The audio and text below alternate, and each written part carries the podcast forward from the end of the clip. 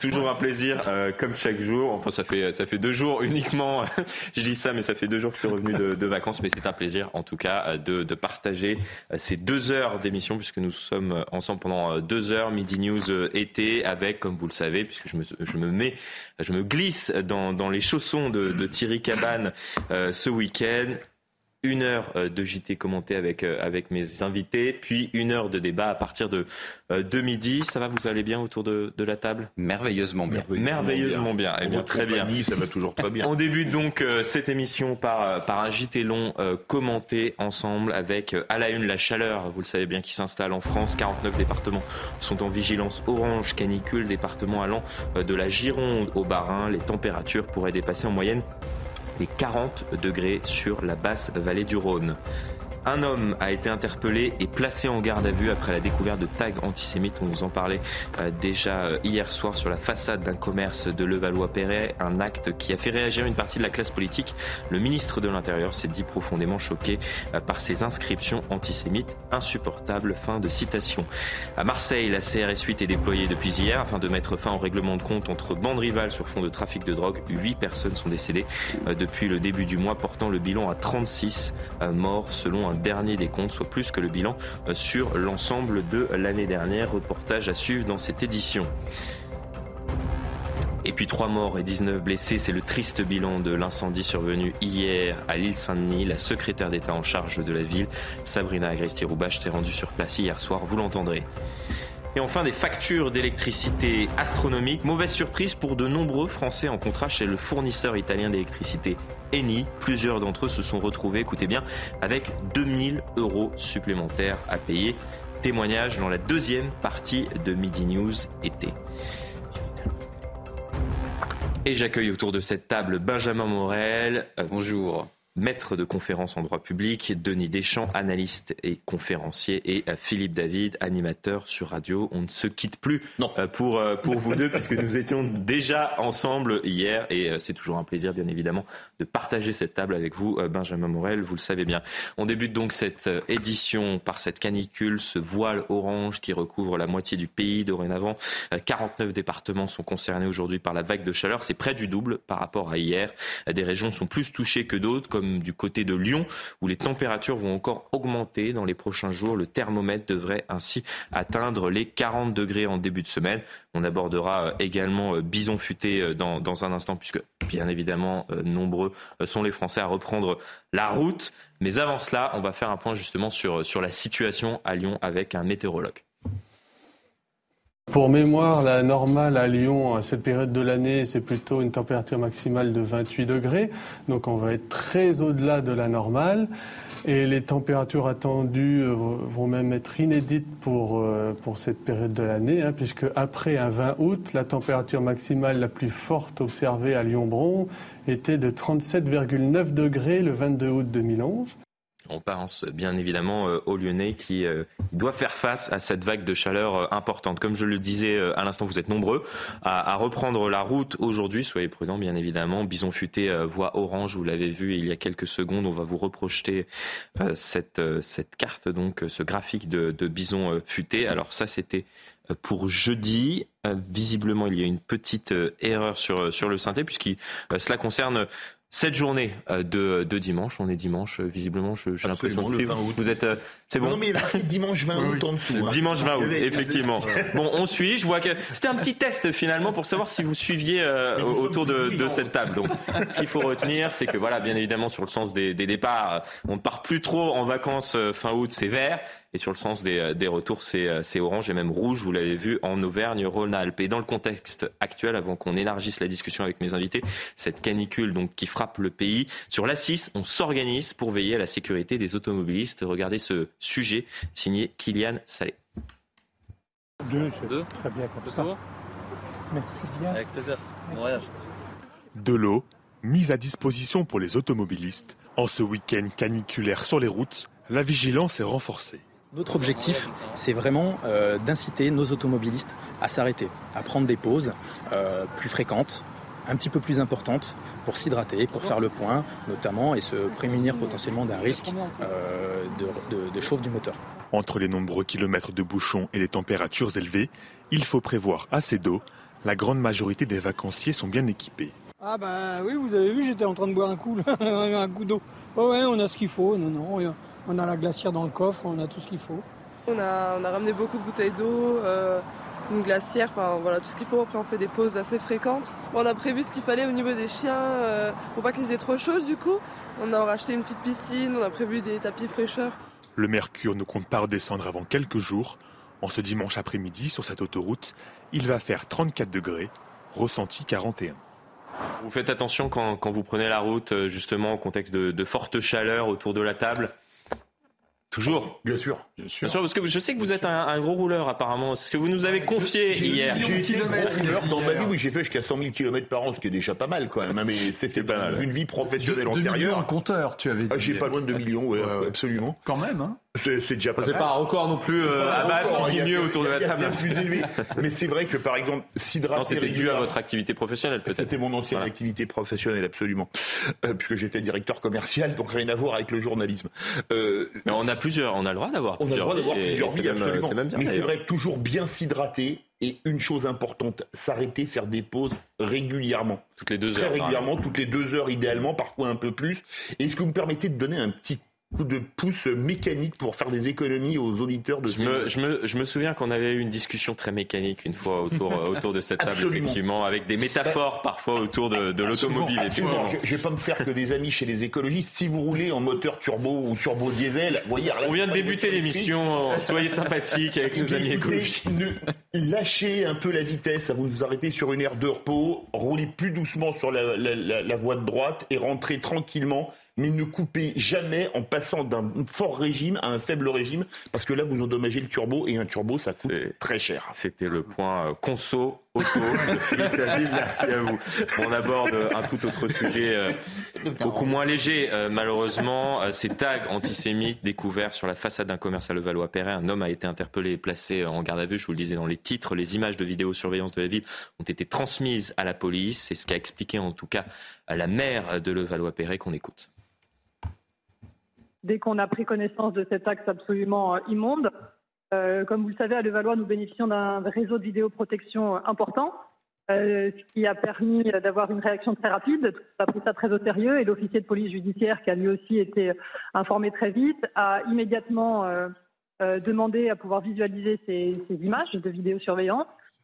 et elles ont tout de suite donné un visuel très net de, de l'auteur des faits. Et grâce à notre police municipale, qui là aussi euh, a été euh, immédiatement euh, mise à contribution, un signalement de l'individu a été transmis à l'ensemble de nos effectifs. Et ce sont eux, nos effectifs de la police municipale, qui, dans l'après-midi, ont identifié cette personne dans les rues de Levallois, l'ont interpellé et l'ont conduit, l'ont remis à l'officier de police judiciaire ce qui se passe à, Levallois-Perret nous rappelle malheureusement, et je dis, euh, je dis malheureusement, qu'il y a de trop nombreux actes antisémites euh, qui, peuvent concerner aussi euh, d'autres religions anti-religieuses dans, notre pays. Mais c'est vrai qu'il y a plus fortement des actes antisémites, malheureusement, lorsque l'on compare à l'ensemble des, actes qui sont commis à l'encontre de religions dans, notre pays, Benjamin Morel. Oui, et puis on dit souvent, je dirais, il y a un vieux antisémite qui serait le mm. nazisme, etc. Ça, c'est vraiment l'horreur, le mal, etc. Puis un nouvel antisémitisme, bon, il est relativement normal, il est dans l'air du temps, etc. Là, vous regardez des photos de la nuit de cristal, mm. vous regardez des photos de l'entrée de la Wehrmacht en Autriche lors de l'Anschluss, vous avez les mêmes devantures de magasins. Il n'y a pas un ancien antisémite mm. qui serait horrible et un nouveau qui serait tolérable. Il y a l'antisémitisme et il est puant quoi qu'il arrive. Et il est dangereux quoi qu'il arrive. Parce que vous savez, les Allemands ne se sont pas réveillés antisémites en 1933 en fait, ils se sont habitués. Parce que pendant des années, avant même l'arrivée des nazis au pouvoir, eh bien, il y avait ce fond antisémite. On acceptait qu'il puisse y avoir ce type de tag fait mmh. par les SA, etc. Et le jour où, en effet, eh bien, il y a l'arrivée au pouvoir, ça paraît presque banal, ça paraît presque normal. Donc, il ne faut pas s'habituer. Ça, c'est infâme. Ça, c'est dégueulasse. Ça, c'est horrible. Mais le petit acte antisémite, la petite, euh, je dirais, euh, menace ou la petite mmh. insulte lancée dans la rue, elle l'est tout autant. Tout acte antisémite doit être dénoncé. Tout acte antisémite doit être aujourd'hui combattu avec la première fermeté. Cet acte, justement, a été euh, dénoncé par une large partie de la, classe politique, pas de l'ensemble de la classe euh, politique. Peut-être qu'il y a des conclusions ou pas? Euh, Écoutez, parfois, il y, a des réactions assez étonnantes. C'est en vacances, mais pas pour, euh, pour tous les sujets, comme par hasard. C'est exactement ce que j'allais vous dire. C'est très curieux. C'est géométrie variable. Ouais. Mais euh, je rejoins Benjamin, c'est très très très important de ne pas tomber dans la banalisation. Euh, alors c'est de la bêtise profonde, hein, euh, mm. ça c'est très clair. Euh, moi j'ai souvenir de, de, certains débats euh, très passionnels. Oui, mais il faut faire attention à ne pas mettre, à ne pas justifier ça sous le coup de la bêtise. Oui, je suis d'accord. Euh, assez récemment, on a eu justement, et je ne vais pas refaire le, le parallèle avec la polémique mm. en, en, ce moment autour de, de la venue du, du rappeur Medine aux, aux, universités d'été d'Europe Écologie Les Verts, mais très souvent on expliquait justement que c'était de la bêtise il y a un moment, il ne faut pas excuser l'ensemble des, propos ou des actes. Là, de toute façon, moi, je suis toujours choqué de voir ça au XXIe siècle. Oui, bien évidemment, c'est hyper choquant. Et vous vous souvenez, on a, euh, euh, moi, j'ai souvenir de débats passionnels concernant les vidéosurveillances dans les villes.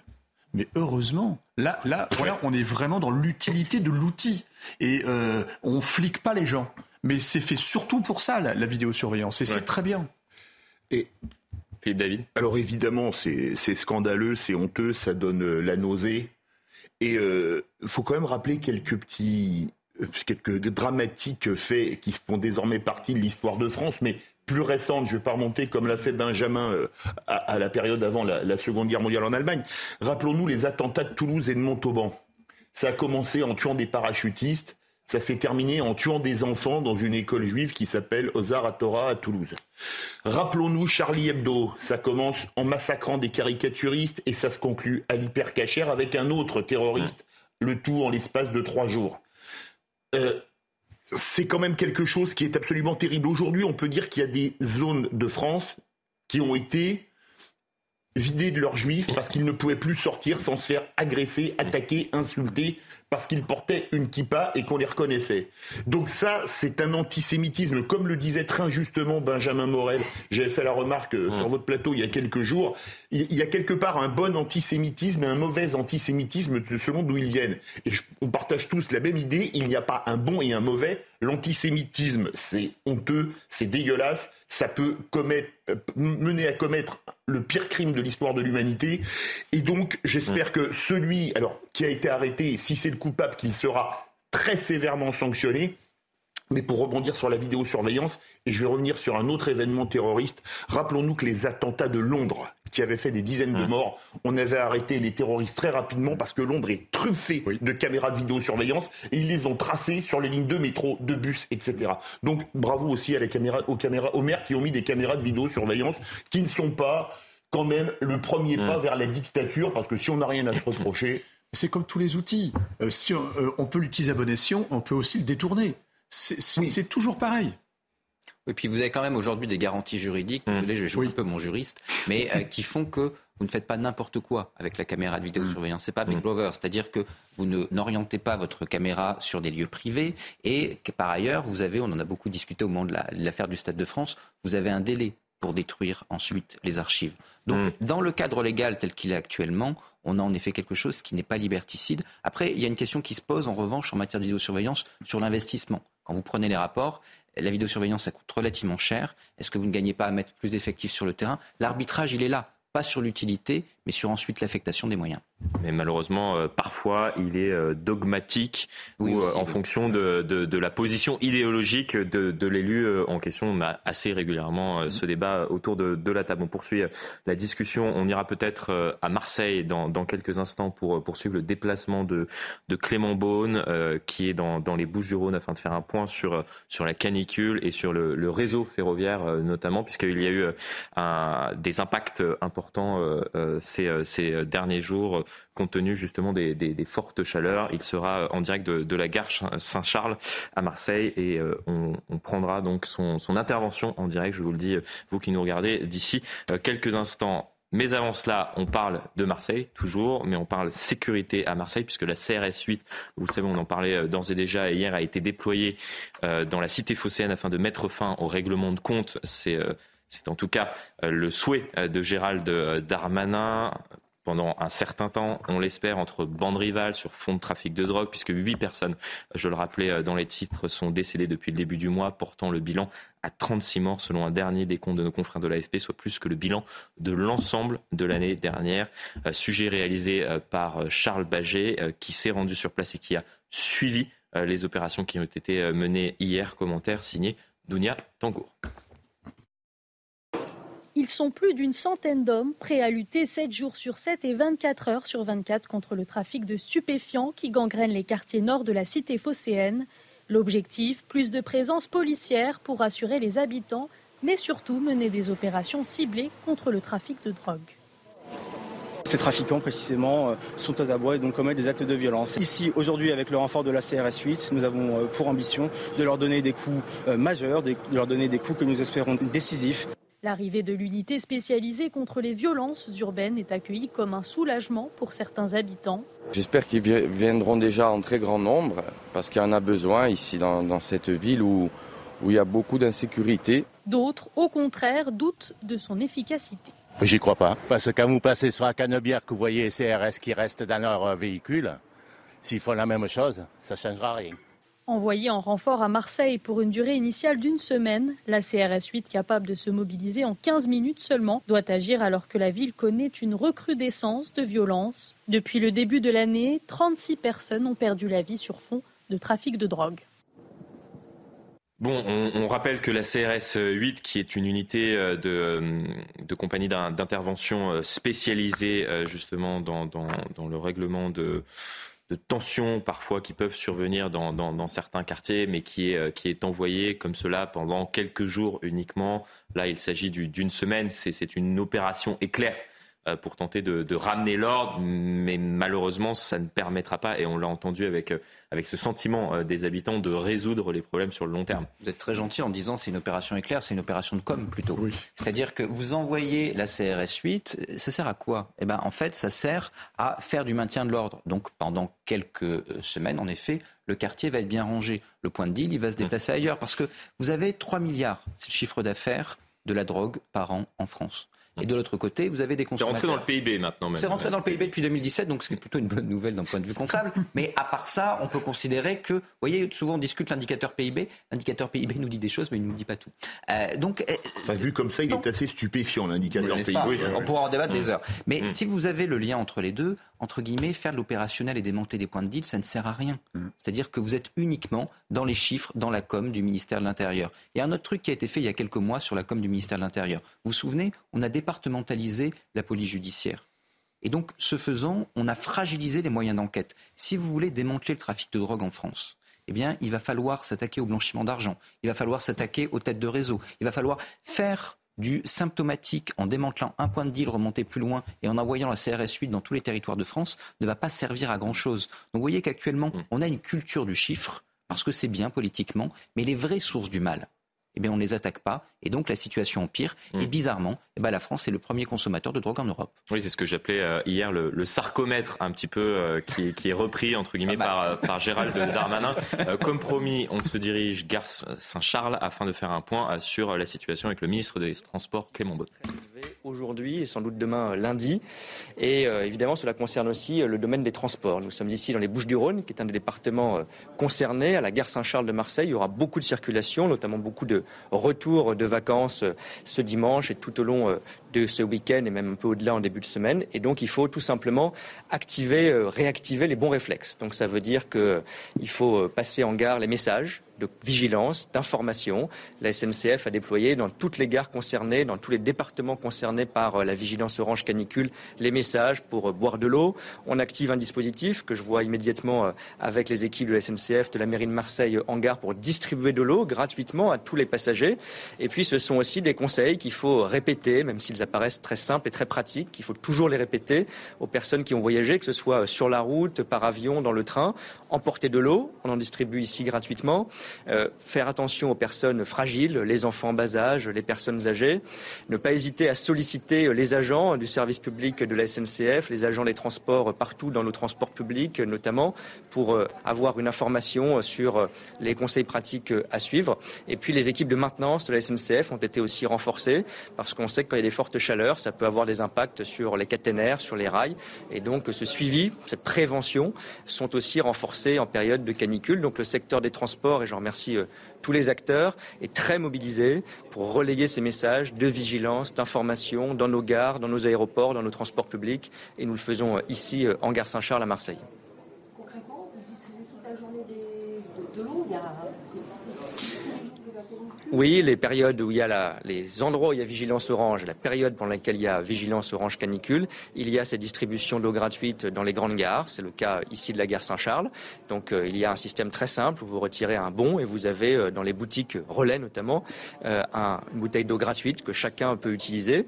On fait ce système pour des raisons écologiques, pour qu'il n'y ait pas de gâchis. On ne prend, prend pas une bouteille d'eau au hasard comme ça. On va la chercher pour la prendre à bord dans les transports. Tous ceux qui peuvent évidemment venir avec une gourde, avec une bouteille, je vous invite à le faire. Ce sont des choses très simples, très pratiques, mais il faut toujours y penser. Évidemment, hydrater régulièrement les enfants en particulier. Mais donc oui, bien sûr, ces distributions d'eau sont effectuées. Puis à bord de tous nos trains, il y a de l'eau en cas de difficulté d'une personne qui aurait euh, une situation euh, difficile de santé, de forte chaleur, notamment les personnes âgées ou les plus petits. Donc évidemment, la SNCF, comme les grands réseaux de transport public euh, ou les aéroports, sont très mobilisés. Je suis venu voir ce dispositif qu'on avait activé l'été dernier, qu'on réactive pour cette période de canicule. Alors pour l'instant, toutes les gares qui se situent dans un des 49 départements. Pour les grandes circulations, c'est évidemment la gare Saint-Charles, ce sont les gares euh, de Lyon, euh, à Lyon, euh, qui sont aujourd'hui les principales concernées par les grands axes de départ. Et puis on adapte le dispositif, c'est-à-dire que si Météo France classe de nouveaux départements en vigilance orange canicule, toutes les gares qui sont dans le périmètre s'équipent, s'adaptent, c'est-à-dire message de vigilance, renforcement de la prévention et distribution gratuite d'eau, comme on le voit ici en gare Saint-Charles.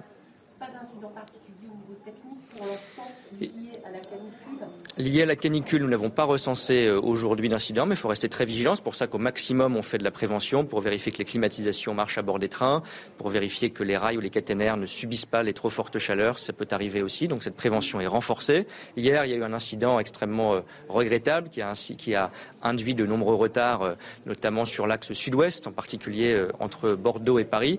Mais c'était un problème technique. Je suis extrêmement désolé pour l'ensemble des personnes qui ont subi cet incident et ces retards. Les équipes de SNCF ont agi au plus vite pour le réparer, mais il n'était pas lié à la canicule. Donc on se met en situation d'avoir évidemment le moins d'incidents techniques possibles qui sont liés à la canicule. À l'heure où l'on parle ce dimanche à la mi-journée, nous n'allons pas recenser, mais nous serons évidemment très vigilants et si besoin très réactifs. Ça implique beaucoup plus de personnel. Euh, oui, les équipes de prévention sont renforcées, ce sont plusieurs dizaines de personnes supplémentaires qui sont dans ces cas-là mobilisées. Et puis, même si ce n'est pas seulement lié à la canicule, c'est aussi une mobilisation importante de plusieurs centaines d'agents, les week-ends de grand retour. Nous avons euh, les fameux gilets rouges, en particulier dans les grandes gares, à Paris, à Marseille, à Lyon, à Bordeaux ou ailleurs, qui sont mobilisés, qui ont été très mobilisés euh, pour beaucoup de travaux cet été. Je pense aux travaux qui a eu lieu en Ile-de-France sur les lignes du RER e en particulier, qui sont présents ici en gare Saint-Charles, à Marseille aussi, et qui sont aussi, n'hésitez pas à les contacter au service de tous pour donner ces conseils basiques, utiles, indispensables de prévention et de vigilance. Donc euh, en direct, vous l'avez compris, le, point euh, sur euh, la situation, notamment dans les départements concernés donc par cette vague de forte chaleur, 49 départements qui sont concernés par cette vigilance canicule, au niveau euh, orange avec Clément Beau, le ministre des Transports, qui a donc activé ce dispositif anti-chaleur euh, dans ces départements euh, concernés. Il a fait un point également sur la situation, ce qui s'est passé hier, notamment avec plusieurs, des centaines même de, Français qui ont dû attendre plusieurs heures avec, avec ce qui s'est passé donc dans, dans le sud-ouest, une, une panne qui a donc retardé parfois les trains jusqu'à euh, près de 7 heures, qui n'étaient pas liées à la chaleur, mais bien évidemment, et on l'a entendu avec, euh, avec le ministre de, des Transports euh, à l'instant, il y a cette crainte des autorités, du ministre donc en question, Clément Beaune, à savoir que les chaleurs actuelles n'aient des conséquences sur le réseau de transport routier. C'est pour cela qu'ils sont particulièrement vigilants, qu'il y a des agents qui ont été affectés pour cela, pour surveiller le réseau et éviter de nouvelles pannes qui viendrait de nouveau perturber euh, donc le, transport des voyageurs alors que vous êtes nombreux. On en parle depuis le début de, cette édition. À rentrer de vacances, malheureusement, diront, euh, diront certains, mais oui, il faut bien retourner au travail. Nous, on est à l'œuvre. Vous êtes euh, Comment Le droit à la paresse n'est pas encore entré dans la Constitution. c'est vrai, c'est vrai, c'est vrai. Bon, on poursuit la, discussion dans la bonne humeur, vous l'avez compris. C'est Midi News euh, été. Toujours un plaisir d'être en votre compagnie. À tout de suite, on marque une très courte respiration et on revient dans un instant.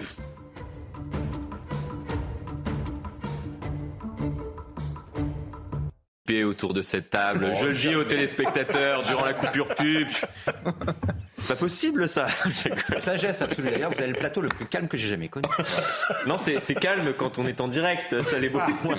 On se maîtrise. Non, toujours, toujours un plaisir, bien évidemment, de, de, partager cette émission avec vous qui nous regardez dans, dans la bonne humeur. Ça fait du bien aussi d'aborder euh, des sujets parfois graves, puisqu'on va en aborder un euh, cet incendie euh, qui, est survenu euh, hier euh, à l'île Saint-Denis, l'émotion, bien évidemment, après, après cet incendie survenu hier qui a fait trois morts, dont une jeune adolescente née en 2009. Pour l'heure, l'origine du drame est indéterminée. Une enquête est en cours. On va aborder ce sujet avec mes invités dans, dans un instant. Mais avant cela, regardez ce reportage signé Charles Pousseau, Pierre Emco et Kylian Salé.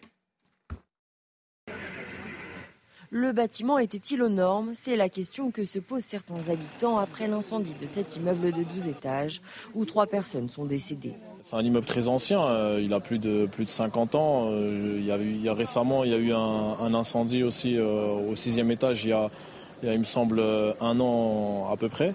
Donc ouais, c'est qu'il y a vraiment un, problème dans, dans, ce bâtiment. L'année dernière, l'incendie il avait été causé par, les, par un compteur Linky, si je ne dis pas de bêtises. Et là, on ne sait pas encore d'où ça vient. La secrétaire d'État chargée de la ville s'est rendue sur place pour montrer le soutien de l'État aux victimes. Je vais laisser les, euh, causes euh, de l'incendie être déterminées. Hein. Ce n'est pas notre travail. Je pense qu'on aurait tort de, s'avancer beaucoup trop. Euh, là, je pense que l'heure est au recueillement, au deuil et surtout à l'assistance à tous ceux qui en ont besoin, à tous les habitants. Une cinquantaine de familles ont dû être relogées dans un gymnase de la commune. L'enquête pour déterminer les causes exactes du départ de feu a été confiée à la police judiciaire de Seine-Saint-Denis. Alors, euh, bien évidemment, on ne connaît pas pour, pour, pour l'heure, je le disais euh, à l'instant, l'origine euh, du, drame, mais c'est vrai qu'il y a ce, ce sentiment que, que, certains habitants nous, nous ont partagé, à savoir que potentiellement, c'est parce que de nombreux immeubles, et, et cet immeuble particulièrement n'est pas forcément aux normes, mais c'est le cas malheureusement d'un bon nombre d'immeubles, j'ai envie de dire, euh, en, en, Ile-de-France, dans la capitale y, compris. Malheureusement, euh, je veux dire, j'ai perdu un de mes amis il y a deux mois euh, dans l'incendie de son appartement. Et c'était pas un problème à quelques kilomètres de, l'île Saint-Denis à Montmorency. Et ce c'était pas du tout un problème de, mise aux normes. C'était, il s'est endormi et il avait laissé quelque chose sur le feu. Et malheureusement, il l'a payé de sa vie. Euh, donc moi, j'attends de, voir. Après, il peut y avoir plusieurs causes il peut y avoir qui, plusieurs causes, effectivement donc c'est pour ça dire c'est euh, pas aux normes. Ça peut parfois être beaucoup plus hmm, complexe. C'est pas forcément l'élément déclencheur, mais effectivement, ça, ça, peut l'élément déclencheur. Malheureusement. Mais c'est pour dire que c'est l'enquête qui dira les choses, l'enquête qui va être faite par la, par la police et par euh, les pompiers, et que malheureusement, on hmm. peut encore mourir d'un accident domestique. Je rappelle que les accidents domestiques tuent beaucoup hmm. plus que les accidents de la route euh, chaque année en France. Et, parfois, euh, ça peut être juste, on s'endort et on laisse un truc sur le feu et, ça, se termine de manière dramatique. Mais, euh, en réalité, c'est quand même tout à fait vrai ce que disait Florian, c'est qu'il y a énormément d'immeubles, notamment dans les concentrations de villes périphériques, entre guillemets, hmm. sans être péjoratif, qui ne sont pas entretenus. Euh, il y, a, le réseau d'eau qui n'est euh, pas entretenu. Il y a surtout le réseau d'électricité. Après, la faute à qui? Au bailleur alors exactement, c'est là où je voulais en venir. Et malheureusement, euh, bon, ce, sont, ce sont des systèmes qui fonctionnent tant qu'il n'y a pas de pépins. Mais on n'investit pas, on ne et on fait le parallèle avec la SNCF juste avant. L'investissement, c'est une chose, l'entretien en est une autre, et si c'est pas entretenu, ça mène à des catastrophes. Et à chaque fois, après, on met des rustines. Et les rustines, quand vous faites la somme des rustines, ça coûte beaucoup, beaucoup plus cher que si vous aviez fait l'entretien. Autre sujet euh, qui, vous concerne, euh, peut-être vous qui, nous regardez, ce mois-ci les prix de l'électricité, on en a longuement parlé autour de cette table, ont augmenté de, 10%. Il s'agit des tarifs euh, réglementés, mais vous n'êtes pas tous concernés. Ces dernières semaines, vous êtes nombreux. C'est en tout cas le, témoignage d'énormément de, de, Français sur, sur les réseaux sociaux qui se sont parfois constitués en, en groupe même pour pouvoir euh, dénoncer euh, les factures qu'ils reçoivent euh, importantes. Vous allez voir ces, témoignages dans, quelques instants. Certains d'entre vous ont eu la surprise de découvrir une facture parfois de plusieurs milliers d'euros des clients du fournisseur italien, notamment Eni. Regardez ce reportage signé Clotilde Payet et on en parle dans un instant. Ils avaient tous signé des contrats chez Eni au prix du marché pour réaliser des économies. Aujourd'hui, c'est le choc lorsqu'ils découvrent le montant de leurs factures. De nombreux clients, choqués par cette hausse, expriment leur indignation sur les réseaux. J'ai reçu juste un mail euh, me disant que j'avais euh, une facture de 1290 euros. Du coup, euh, j'ai pas trop compris. Du coup, j'ai appelé tout de suite Eni en leur demandant des explications. Et en fait, tout simplement, ben, ils m'ont répondu qu'ils nous avaient prévenu de la hausse du kilowattheure. sauf que ben, j'ai regardé dans mes courriers, j'ai regardé dans mes mails, je n'ai rien reçu. Après vérification, ils m'ont euh, du coup dédommagé de 209 euros. Et donc, euh, ça fait qu'il nous restait encore 1080 euros à donner. Un manque de transparence que déplore le collectif de clients. Pourtant, le fournisseur italien se défend des accusations. Les clients concernés ont été informés de cette augmentation des prix au moins 30 jours avant l'entrée en vigueur du nouveau contrat, conformément aux dispositions du Code de la consommation. L'augmentation s'explique en partie par la dépendance des fournisseurs alternatifs au prix du marché. Il est vrai que certains Français euh, se sont fait un petit peu avoir, entre guillemets, ils pensaient faire des économies euh, récemment en allant euh, chez, chez des, concurrents qui ne bénéficient pas des, tarifs réglementés. Et aujourd'hui, effectivement, ils se retrouvent avec des, factures astronomiques. Ah, mais il faut comprendre comment ça fonctionne parce que c'est probablement l'un des plus gros scandales des 20 dernières années, cette affaire. Il faut voir que le mm. prix de l'électricité à produire, il coûte pas beaucoup plus cher qu'il y a 4 ans. Mmh. Seulement, voilà, on a eu le marché européen de l'électricité, un truc totalement distordu fait aux conditions de l'Allemagne, qui fait que le prix de vente de l'électricité est largement aujourd'hui au-dessus du prix de production. Pas parce que euh, vous avez des raisons objectives, la guerre en Ukraine a bon dos, mais mmh. parce que justement, il y a la structuration d'un marché européen qui euh, dépend de l'Allemagne. De l'autre côté, vous avez des pays arriérés, eurosceptiques, néofascistes, l'Espagne et le Portugal qui en sont sortis. Vous voyez qu'on aurait pu faire quelque chose. Euh, de l'autre côté, aujourd'hui, que nous a imposé l'Union européenne? Ce qu'on nous dit parfois, c'est que c'est plus complexe, entre guillemets, parce qu'on est au, milieu milieu d'un certain nombre de, pays, l'Allemagne, la Belgique, la Suisse, l'Italie, l'Espagne, etc. Évidemment. C'est-à-dire que si jamais on sortait... Vous n'y croyez pas Non. non la évidemment, la scène se changerait en sang, il y aurait des invasions de sauterelles, etc. Bref. De l'autre côté, que nous a imposé l'Union européenne ces dernières années? Les fournisseurs, là, dont celui-ci, ils produisent rien. Hmm. Seulement, comme il fallait ouvrir le marché parce que sacro-sainte concurrence, on voit le résultat, eh bien, vous avez EDF qui produit, qui vend à bas prix à des gens qui, en fait, ne servent qu'à vous revendre de l'électricité plus chère ils existent uniquement pour vous revendre de l'électricité qu'un autre produit à bas coût. Donc EDF, elle fait quoi? Elle produit. Et en produisant, bah, il faut réinvestir parce que figurez-vous qu'une centrale nucléaire, ça coûte cher. Mais comme elle revend à bas prix, elle a moins la possibilité de réinvestir. Comment est-ce qu'on a fait? Eh bien, on a redonné de l'argent à EDF. Enfin, on, le contribuable, via l'État, a redonné de l'argent à EDF. Il n'y a pas d'argent magique, hein. c'est soit le consommateur qui paye, soit le contribuable. Hein. Pour que EDF puisse encore revendre à bas coût de l'électricité à ses fournisseurs qui vous la revendent plus cher. Voilà comment vous vous êtes fait tondre comme consommateur hmm. et comme contribuable, juste hmm. parce qu'il fallait respecter les sacro-saintes règles de la concurrence européenne. Denis Deschamps. Oui, eh bien, en fait, on a un marché d'électricité très curieux en Europe, euh, qui, euh, qui est basé, comme vous l'avez dit, euh, sur, sur des contraintes allemandes principalement. L'Allemagne a un mix énergétique qui est catastrophique, hmm. hein, parce que sur sur la base d'un dogme avec une coalition euh, sous Merkel, euh, ils ont arrêté le nucléaire et ils se sont mis à polluer avec la limite pour fabriquer du kilowattheure à tout va. Et il paraît que ça c'est comme Tchernobyl, ça s'arrête aux frontières, bien entendu, hein, les, euh, les, fameux, les fameux nuages. Et malheureusement, on a un marché d'électricité qui marche sur la tête. Alors effectivement, il y a des quotas vendus par EDF, par obligation européenne à tous ces, à, tous ces opérateurs alternatifs. Et eux, qu'est-ce qu'ils font? Ils vendent au prix de marché. Et là, malheureusement, les prix de marché, ça va dans tous les sens. D'autant qu'en plus, parfois, nous avons la fantaisie de mettre un certain nombre de réacteurs en maintenance au juste au moment où on a besoin d'électricité, ce qui fait que les prix d'électricité explosent, alors qu'historiquement, la France est exportatrice. Ça nous fait rentrer, là aussi, dans le PIB, ça nous fait rentrer de... Mais historiquement, puisque euh, l'année dernière, on a dû euh, importer, euh, notamment, notamment l'hiver dernier. Au plus haut. Au plus haut. plus haut. Mm. Donc effectivement, on a un marché d'électricité qui est...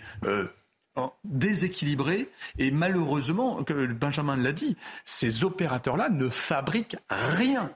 Ce qui veut dire qu'en fait, ils prennent la marge à 100%, ils n'investissent pas derrière. D'ailleurs, si vous voulez vous reconvertir dans une profession rentable où vous n'avez rien besoin de produire, eh ben, opérateur électrique, c'est très très bien. Vous achetez de l'électricité à bas coût et vous la revendez. Mais c'est exactement ça. C'est peut-être ce qu'on va faire finalement. non, mais euh, après, ça serait es- escroquer euh, les, les- les Français d'une certaine manière, parce que je pense bien évidemment à ces Français qui ont. euh, D'autres le font, mais oui, Mais- malheureusement, euh, à ces Français qui ont reçu une facture de, de 2000 euros quelques jours avant la rentrée. Il y a des gens, ils disent Je ne paierai pas. De toute façon, je ne paierai pas. Par contre- tout simplement parce que je ne peux pas payer.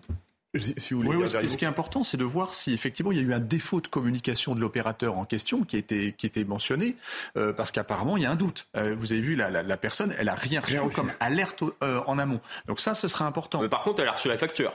Ça, en général, s'il y a bien quelque chose qu'on reçoit, à coup sûr, c'est la facture. Et, et le prélèvement automatique. Et le prélèvement ou le prélèvement automatique. aussi probablement. Oui, c'est- c'est un des pires scandales des 20 dernières années. On avait un système qui marchait très bien. Mm. C'était une grande entreprise publique qui datait de la libération de mémoire, qui s'appelait E EDF GDF. fierté d'ailleurs. Qui gérait une fierté, qui gérait l'électricité et le gaz. Mais les dogmes les, les dogmes de la concurrence libre et non faussée, qui dans certains domaines sont vraiment, vous me passerez l'expression, de la foutaise, ont marché à plein tube dans le marché de l'électricité. Je vais vous prendre un autre exemple. Comme l'a dit- l'ont dit euh, Denis et euh, Benjamin, les intermédiaires se gavent sans rien faire, ce qui est une honte. Alors que c'est EDF qui investit et que EDF est en difficulté parce qu'elle est obligée de vendre à bas prix une électricité à bas prix, mais c'est quand elle livrait directement aux clients, ils savaient qu'ils payaient moins cher qu'aujourd'hui, mais qu'en plus, SN euh, EDF, pardon, EDF GDF, investissait dans de nouvelles centrales. On parlait, c'est Denis qui parlait de l'Allemagne qui rouvre des centrales à lignite qui polluent plus que le charbon. C'est dans le land de Mecklembourg-Poméranie, mais euh, les fumées de lignite, c'est comme Tchernobyl, c'est plus près que Tchernobyl, donc elles viendront bien chez nous. Le pire des scandales, le pire, Vous n'avez pas que- suivi ce qui s'est passé avec Tchernobyl. hein. Le nuage n'a pas Et franchi arrêté à la c'est frontière, c'est sûr. Charles Pasqua sort de Avec ce bras corps. c'est les 500 millions d'euros d'amende parce que toutes celles et tous ceux qui nous écoutent, on va tous payer 500, à moins qu'on l'ait déjà payé, 500 millions d'euros d'amende à l'Europe. Savez pourquoi? Pour n'avoir pas assez d'énergie renouvelable. Alors que l'Allemagne, qui pollue toute l'Europe avec ses centrales à charbon et à lignite, ne va pas avoir de sanctions. Et quand on voit une chose Et on comme en ça, revient à, à cette conclusion, on a l'impression de marcher sur la tête. oui, Voilà, comme disait. Georges Marchais, c'est un scandale. Et c'est un véritable scandale. Mais oui. c'est totalement idéologique parce qu'encore une fois, d'autres sont sortis. Et si Oui. jamais on avait un gouvernement qui décidait de dire, excusez-moi l'expression, mais merde, eh bien, il le pourrait. Et Mais on aurait- a entendu Emmanuel Macron euh, dire que justement euh, dénoncer ce marché européen de, de l'électricité à de on nombreuses va reprises. renégocier, etc., etc. Alors, Mais jamais à sa suivi décharge, d'effet. Il y a une Exactement. renégociation qui est quand même en cours et qui va plus dans le bon sens. Mais euh, on est très très loin du compte. il faut le dire. On est Oui, très très loin du compte. Mm. Donc là, il faut savoir dire merde. Il faut parfois savoir sortir. Et encore une fois, ça ne veut pas dire Brexit. Ça veut simplement dire ce qu'ont fait d'autres pays européens et, qui s'en portent pas plus mal. Et cher Philippe, rapp- rapp- rappelle-toi une chose, c'est que ce sont les intermédiaires qui gagnent toujours de l'argent. Ce sont les vendeurs de pelles dans la recherche, dans, dans- dans la ruée vers l'or, qui faisaient fortune. Et regardez des plateformes, on va pas citer de nom, mais des plateformes pour des nuits d'hôtel ou des choses comme ça, ils n'ont pas une chambre d'hôtel et ils font des fortunes. C'est ça. C'est ça, les intermédiaires. On poursuit la, la- la discussion. Comme vous le savez, Midi News, la première partie, est consacrée à un JT commenté avec, euh, avec mes invités. Euh, autre sujet euh, qui, euh, qui nous intéresse aujourd'hui, la Moselle, qui va accueillir dans, dans plusieurs jours un rassemblement évangélique d'ampleur. Près de 40 000 gens du voyage sont attendus sur l'ancienne base militaire de Grosse-Tanquin. Les effectifs de police et de gendarmerie seront, notamment renforcés dans un rayon euh, de 10 km autour du site. Regardez ce, ce reportage signé Corentin Brio. On en parle dans un instant. Un plan de l'État à la hauteur de l'événement. Entre renforts de police et de gendarmerie, les élus autour du secteur de Gros-Tanquin tiennent à un dispositif d'ampleur pour compenser leur mécontentement. On attend quand même 300, 300, 300 personnes des forces de l'ordre qui seront sur place, donc c'est quasiment le double de ce qu'on avait euh, en 2017. Euh, une partie euh, hygiène renforcée également, des parties sanitaires renforcées. Les riverains redoutent également l'insalubrité que peut causer ce rassemblement. Mais l'organisation a d'ores et déjà promis qu'un groupe d'une trentaine d'hommes serait mobilisé chaque jour sur le nettoyage des terrains. Un état des lieux d'entrée et de sortie sera aussi réalisé pour que le site soit rendu dans un état de propreté similaire à celui dans lequel il était avant le rassemblement. franchement, pensez-vous qu'on peut construire euh, en si peu de temps, en un mois, une ville de 40 000 habitants aux abords d'une commune de, de 600 habitants Qui peut croire ça, tant sur le plan de la sécurité et de l'hygiène? Pendant toute la durée du rassemblement, la gendarmerie de Gros-Tanquin ouvrira un bureau spécial pour accueillir les habitants qui souhaitent porter plainte. Oui, c'est tout le c'est tout le problème puisque euh, et on aura l'occasion d'en débattre euh, dans, dans, la deuxième partie de, de Midi News, c'est-à-dire qu'il y avait eu cette colère euh, des élus en 2017 qui avaient finalement accepté d'accueillir ce, ce rassemblement. Colère, pourquoi? Parce que lors de précédentes mobilisations d'ampleur comme, comme celle-là, il y avait eu euh, justement euh, des euh, déchets, des détritus, etc. Et que ça avait été assez complexe pour ensuite nettoyer les lieux. Lorsque l'on voit la différence entre des communes qui accueillent ces, rassemblements de, de 500 000 habitants et l'ampleur de, ce dernier qui monte jusqu'à 40 000, enfin on voit bien qu'il y a, il y a un problème quelque part. Et il y avait eu, et c'est pour cela qu'il que, qu'il y a un, sujet aujourd'hui, Édouard Philippe qui saisi de la question en 2017 et qui avait promis euh, aux élus euh, concernés, écoutez, vous accueillez euh, le rassemblement cette année, mais il n'y en aura plus les années suivantes. Courrier de, l'ancien Premier ministre de l'époque qu'on verra dans la deuxième partie de, Midi News et ces élus qui se sentent trahis aujourd'hui par, par le gouvernement. Alors certes, le Premier ministre n'est plus Édouard Philippe, mais reste que la promesse qui avait été faite à l'époque a, volé en éclats. On poursuit la, la discussion autour des vendanges ça vous intéresse autour de, la table Elles vont débuter dans le, dans le, sud du pays. Je vois que Philippe David est intéressé par les vendanges ou par ce qui suit euh, ensuite C'est un ensemble. C'est un ensemble. Mais si les experts s'inquiètent du niveau d'eau particulièrement bas dans, dans, certaines euh, régions, on parle de la sécheresse depuis, euh, depuis plusieurs semaines, anticipant de grosses pertes de rendement malheureusement dans, dans, le sud du pays. En Corse, les conditions météorologiques, selon les experts, plus clémentes que l'année passée pourraient permettre de bonnes récoltes. Regardez ce reportage signé Dounia Tangour et Christina Luzzi parle dans un instant. En Corse, comme dans le reste de la France, l'heure des vendanges a sonné. Ici, dans le domaine Arène à Patrimonio, l'ambiance est bon enfant. Amis et familles sont réunis pour vendanger à la main, un savoir-faire qui se transmet de génération en génération. La famille Arène, c'est la tradition pour respecter le vin, pour respecter la vigne, le raisin. Ça permet d'avoir une qualité du produit euh, qui en fait sa renommée. On revient à l'essentiel, travail de la terre. Si certaines régions françaises connaissent des conditions météorologiques défavorables, les vignes corses promettent quant à elles des belles récoltes en perspective. Que ce soit au niveau qualitatif ou quantitatif, nous sommes très très contents de nos vendanges et nous avons une pensée pour nos amis, euh, euh, que ce soit en Italie, en France et de partout où il y a, eu justement euh, jusqu'à aujourd'hui des, fortes grêles et un, printemps très pluvieux qui, va donner lieu malheureusement à une mauvaise récolte. Non, là sincèrement les jus sont magnifiques, donc normalement nous orientons vers un très, très très joli millésime. Producteur d'un vin de caractère, le domaine à privilégie une agriculture naturelle et biologique. Il est d'ailleurs le seul AOC de Corse à avoir inscrit dans son cahier des charges le bannissement du glyphosate, mais aussi l'interdiction de l'irrigation.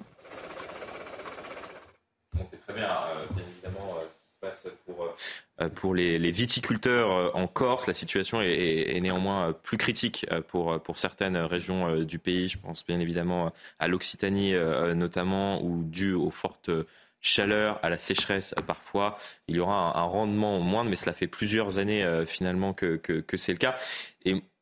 Et je mets en parallèle, pour poursuivre la, discussion, ce qui se passe parfois avec euh, ces débats entre les écologistes et les agriculteurs, avec ces agriculteurs qui, font tout euh, pour justement tenter de trouver des, solutions avec cette pénurie euh, d'eau et qui sont très souvent pris, pris à partir en disant qu'ils ne font pas assez alors même que ce sont les premiers impactés, ce sont les premiers qui tentent de chercher justement des, solutions, Denis Deschamps. Et, ils, ont, euh, ils, subissent les foudres de, de, la météorologie. Euh, il y a certains endroits, ils ont eu de la grêle, euh, il y a eu des, des gels à d'autres endroits. le mildiou. Oui, exactement. Donc en réalité, ils ont un métier extrêmement difficile. Ils s'adaptent en permanence. Donc je comprends le, parfois leur, leur, agacement par rapport à une population de gens qui veulent aussi bien faire. Les écologistes veulent aussi bien faire. Mais c'est assez passionnel comme, comme débat, comme confrontation. Euh, entre de la violence d'un côté, bon là hier on a vu, on l'a commenté ensemble, là, ils se, maintenant ils font un tour de France en vélo, donc c'est très très bien, ça va leur faire du bien, mais au moins c'est une manifestation pacifique pour, pour, pour un discours. Quand ils font Sainte-Soline, Tours, Orléans, pour vous donner une idée du parcours. Voilà, c'est la vallée de la Loire, en fait. Hein, la vallée de la Loire. Euh, ils sont très bons, les, les, les, les C'est ma région, ils sont très, très... Mais effectivement, le métier de, de, cultivateur est très difficile. Très, très difficile. En plus, ils se donnent du mal, ils font du bio. Euh, donc voilà, il faut aussi saluer leur travail. Et Florian, vous qui êtes euh, originaire de l'Hérault, je ne trahis pas un secret. Alors j'ai grandi, pour être tout à fait exact, puisque je dois me confier à nos très chers téléspectateurs à chaque fois que je parle de l'Hérault, mais je suis né à Angers. Précisément, donc effectivement, c'est une très belle région que la vallée de la Loire.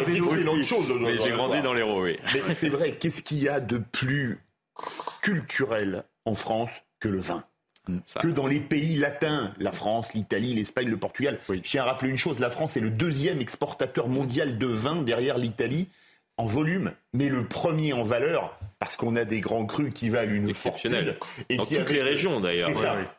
Maintenant, on fait des vins extraordinaires. Il y a quelques années, c'était un vin de l'Hérault qui avait gagné le prix de meilleur vin du monde dans un. Vous tentez de me, caresser son du poil. Non, non, non, je dis une chose vraie. Philippe David veut revenir demain, c'est pour ça. c'est pas pour ça. Parce que moi, j'aime nos viticulteurs. Je vais vous faire une confidence. J'étais en vacances il y a quelques jours. Je suis allé à un happening, euh, un événement dans une cave de Côte de Provence. Et on a goûté des choses, mais extraordinaires. Et que ça, c'est exporter la culture française, le vin. Je le rappelle, sans les vins et spiritueux, aujourd'hui, nous serions déficitaires en termes de balance commerciale sur les produits alimentaires. Donc nos viticulteurs, bravo, continuent à faire d'excellentes choses et exportez-les le plus possible. Spiritueux et le luxe, et bien évidemment des vins à consommer avec, à, consommer avec modération, bien sûr. Mais avec plaisir. Mais avec plaisir, bah oui. Bon, Benjamin Morel, ça vous inspire? Oui, c'est-à-dire que eh, moi, je veux pas, je veux pas qu'on oppose, enfin, je ne voudrais pas en tout cas qu'on oppose les écologistes et les viticulteurs. Mais il ne faudrait pas, et malheureusement, ils s'opposent. Le euh, problème, c'est qu'on envisage une responsabilité individuelle. En effet, les viticulteurs font absolument ce qu'ils peuvent dans des conditions très mmh. difficiles. Mais le réchauffement climatique, il n'est pas à combattre, même si évidemment il faut faire des choses. Il est également à considérer comme étant aujourd'hui une donnée. Mmh. Il va arriver. Mmh. Et donc, il y a des façons d'agir et des façons de ne pas agir. Quand vous regardez aujourd'hui l'état de l'agriculture en Andalousie, là, vous avez quelque chose qu'il ne faut pas faire. La gestion de l'eau en Andalousie fait qu'aujourd'hui, on va transformer une zone qui était une zone de production intensive en désert à terme. Donc, il y a des politiques publiques qui doivent être adaptées. Le problème, c'est qu'on culpabilise les gens. Or, en réalité, il faut arriver à réorganiser notre agriculture. Et ça, il n'y a que l'État qui peut le faire. Plutôt que de dire d'un côté, attention, triez bien vos déchets, attention, etc. Aujourd'hui, il faut qu'on ait une gestion nationale de l'eau. Il faut qu'on ait une réflexion globale sur la façon dont on construit un modèle agricole. Parce que derrière l'agriculture, il y a la balance commerciale, il y a les traditions, et puis il y a au bout du compte la survie. Parce que la première des souverainetés, c'est comme la souveraineté alimentaire.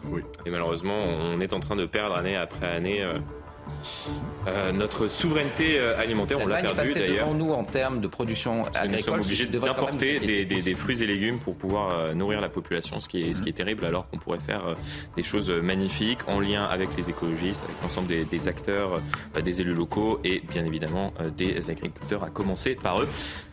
Merci pour cette première partie. Vous êtes prêts pour, pour le débat dans un instant? Allons-y. Toujours, allons-y.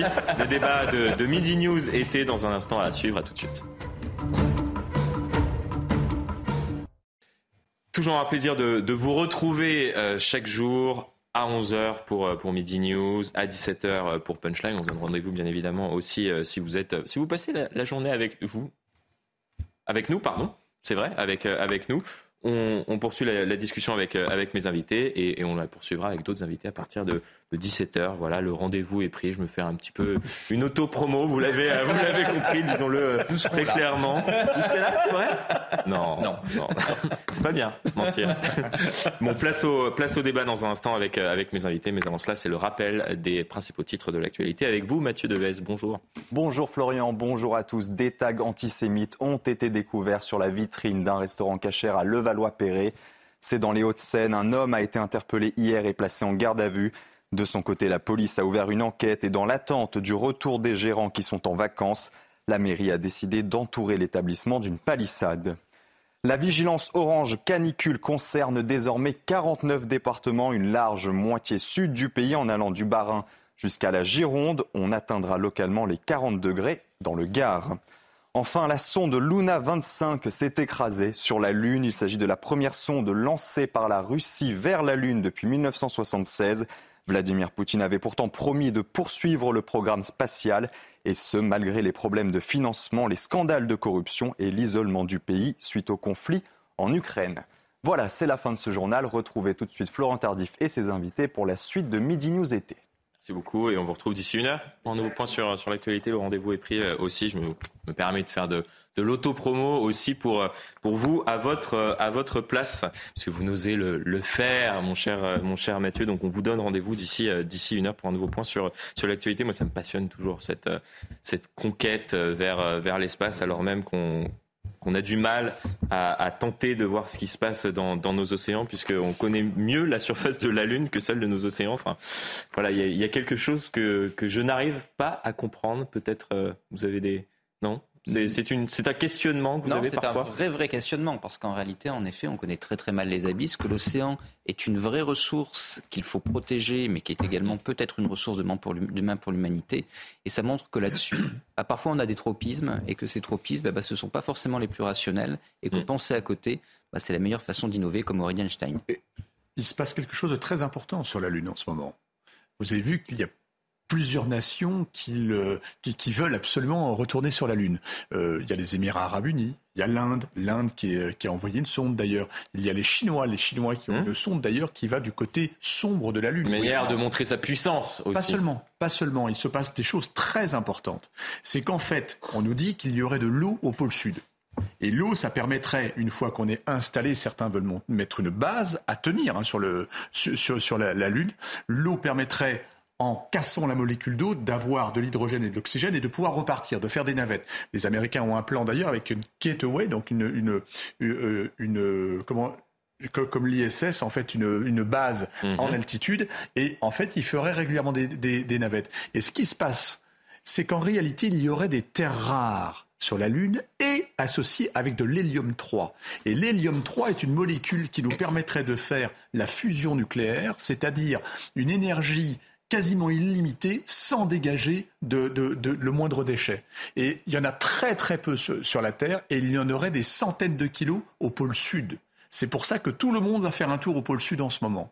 Je ne de pas euh, si informé. Ah oui. Euh, si informé. C'est passionnant ce qui se passe. Euh, puisque normalement nous n'aurions pas dû débattre de ce, de ce sujet, mais effectivement, à chaque fois que j'écoute le, le, journal de, de Mathieu Deves, parfois j'ai j'ai moi-même des, des, interrogations et effectivement mm. c'était euh, c'était extrêmement euh, complet et intéressant notre notre discussion euh, à l'instant. Mais je souhaitais vous démarrer ce, ce débat avec vous autour de, de, cet entretien accordé à nos confrères du, du journal du, du, dimanche par le député Carl Olive.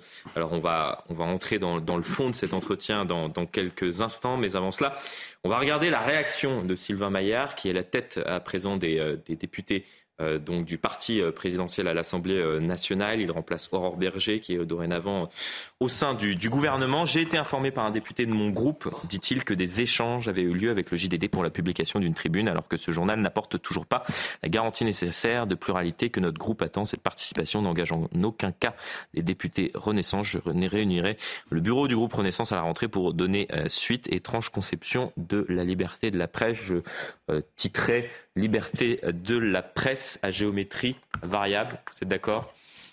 Excusez-moi, mais là, il y a une chose que j'ai mal comprise. Enfin, entre guillemets, mon pensée n'est pas assez qu'on comprend, c'est que Sylvain Maillard a donné des instructions pour qu'aucun député ne parle au journal du dimanche. Il dit les garanties nécessaires sur la pluralité. Mais euh, il y a une commission euh, d'enquête, il y a une commission de censure au sein du groupe LAREM, enfin Renaissance, pardon, à l'Assemblée nationale pour dire bon ben tel journal a un pluralisme qui va bien, donc on va lui parler. Lui n'a pas de pluralisme.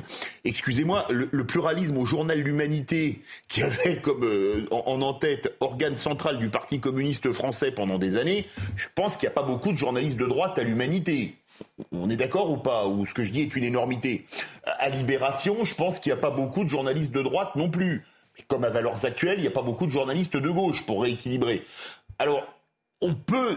Je, ne comprends pas, je me demande là ce, qui est passé par la tête de Sylvain Maillard. Puis je tiens à rappeler une chose Carl Olive euh, est député euh, au même titre que Sylvain Maillard. C'est un grand garçon, il est majeur et vacciné. S'il veut aller parler à un journal, euh, bah écoutez, c'est son droit le plus strict, non? Et puis je crois qu'il y a quelque chose que n'a peut-être pas compris Sylvain Maillard, euh, si on fait de la politique euh, politicienne, c'est que les deux personnes qui se sont exprimées comme par hasard dans, dans le JDD depuis, depuis que Geoffroy Lejeune est arrivé à la tête de, de ce journal, c'est Sabrina Agresti-Roubache et c'est Carl Olive. Oui. Et comme par hasard, ce sont deux très proches du président de la République. Donc je ne pense pas qu'il ne fasse pas ça sans l'aval du président de la République. Donc que Sylvain Maillard aille contre le président de la République, bon. qui lui-même s'était exprimé dans, il y a quelques années dans Valeurs Actuelles. Oui, en expliquant qu'il fallait justement parler à l'ensemble des médias, y compris donc à l'ensemble des Français, puisque si un média existe, c'est parce qu'il est lu euh, par des Français. Oui, puis il y a une presse d'opinion en France, et cette presse d'opinion, elle a le droit d'exister, elle a toujours existé, et structurellement, en effet, vous y référence à l'humanité, l'humanité est un bon journal. Et pendant des années, en effet, et il continue, il était euh, l'organe par lequel, eh bien, pensait et réfléchissait une partie de l'opinion, notamment en lien avec le Parti communiste. En soi, c'est pas honteux, ça a toujours existé.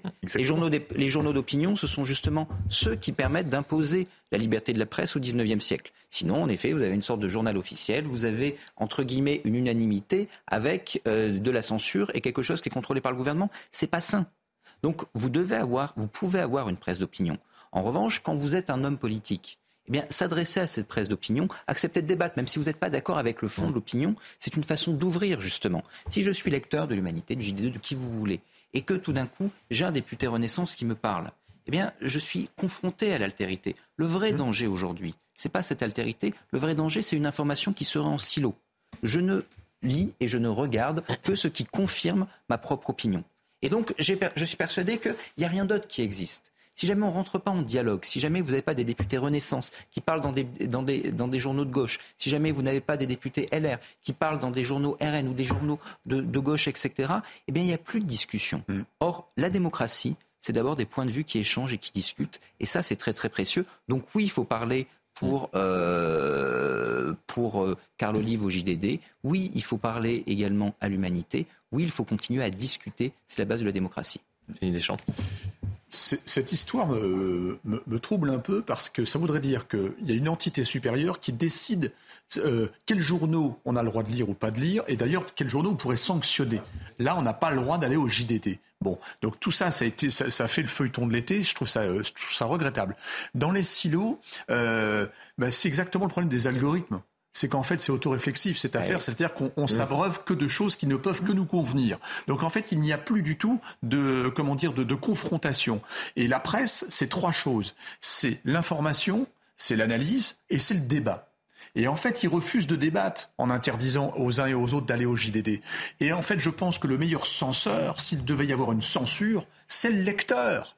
Mm. Et comme Philippe me l'a appris tout à l'heure, les ventes du JDD ont augmenté. Donc comme ça, il n'y a pas de débat. Pour le premier numéro, effectivement. Voilà. Effectivement, euh, il y a euh, des personnes qui euh, parlaient quasiment quotidiennement de, ce qui se passait au, JDD durant, durant cette grève et qui n'abordent plus aujourd'hui le fait que les ventes du, journal de dimanche ont augmenté pour le premier numéro de, de 22%. Je veux dire, comme par hasard. Euh, mais, bon, entrons dans, le vif euh, euh, du, sujet en regardant donc cette, cette tribune dans le jeudi D de, de Carl Olive après son, entretien qu'il a accordé à, nos confrères. Moi, ce qui m'a intéressé, c'est une partie de, de cet entretien qui concerne notamment les classes moyennes, puisqu'on en parle euh, assez peu euh, finalement, et on parle assez peu du fait qu'il y a une paupérisation euh, progressive de, la classe moyenne dans notre pays.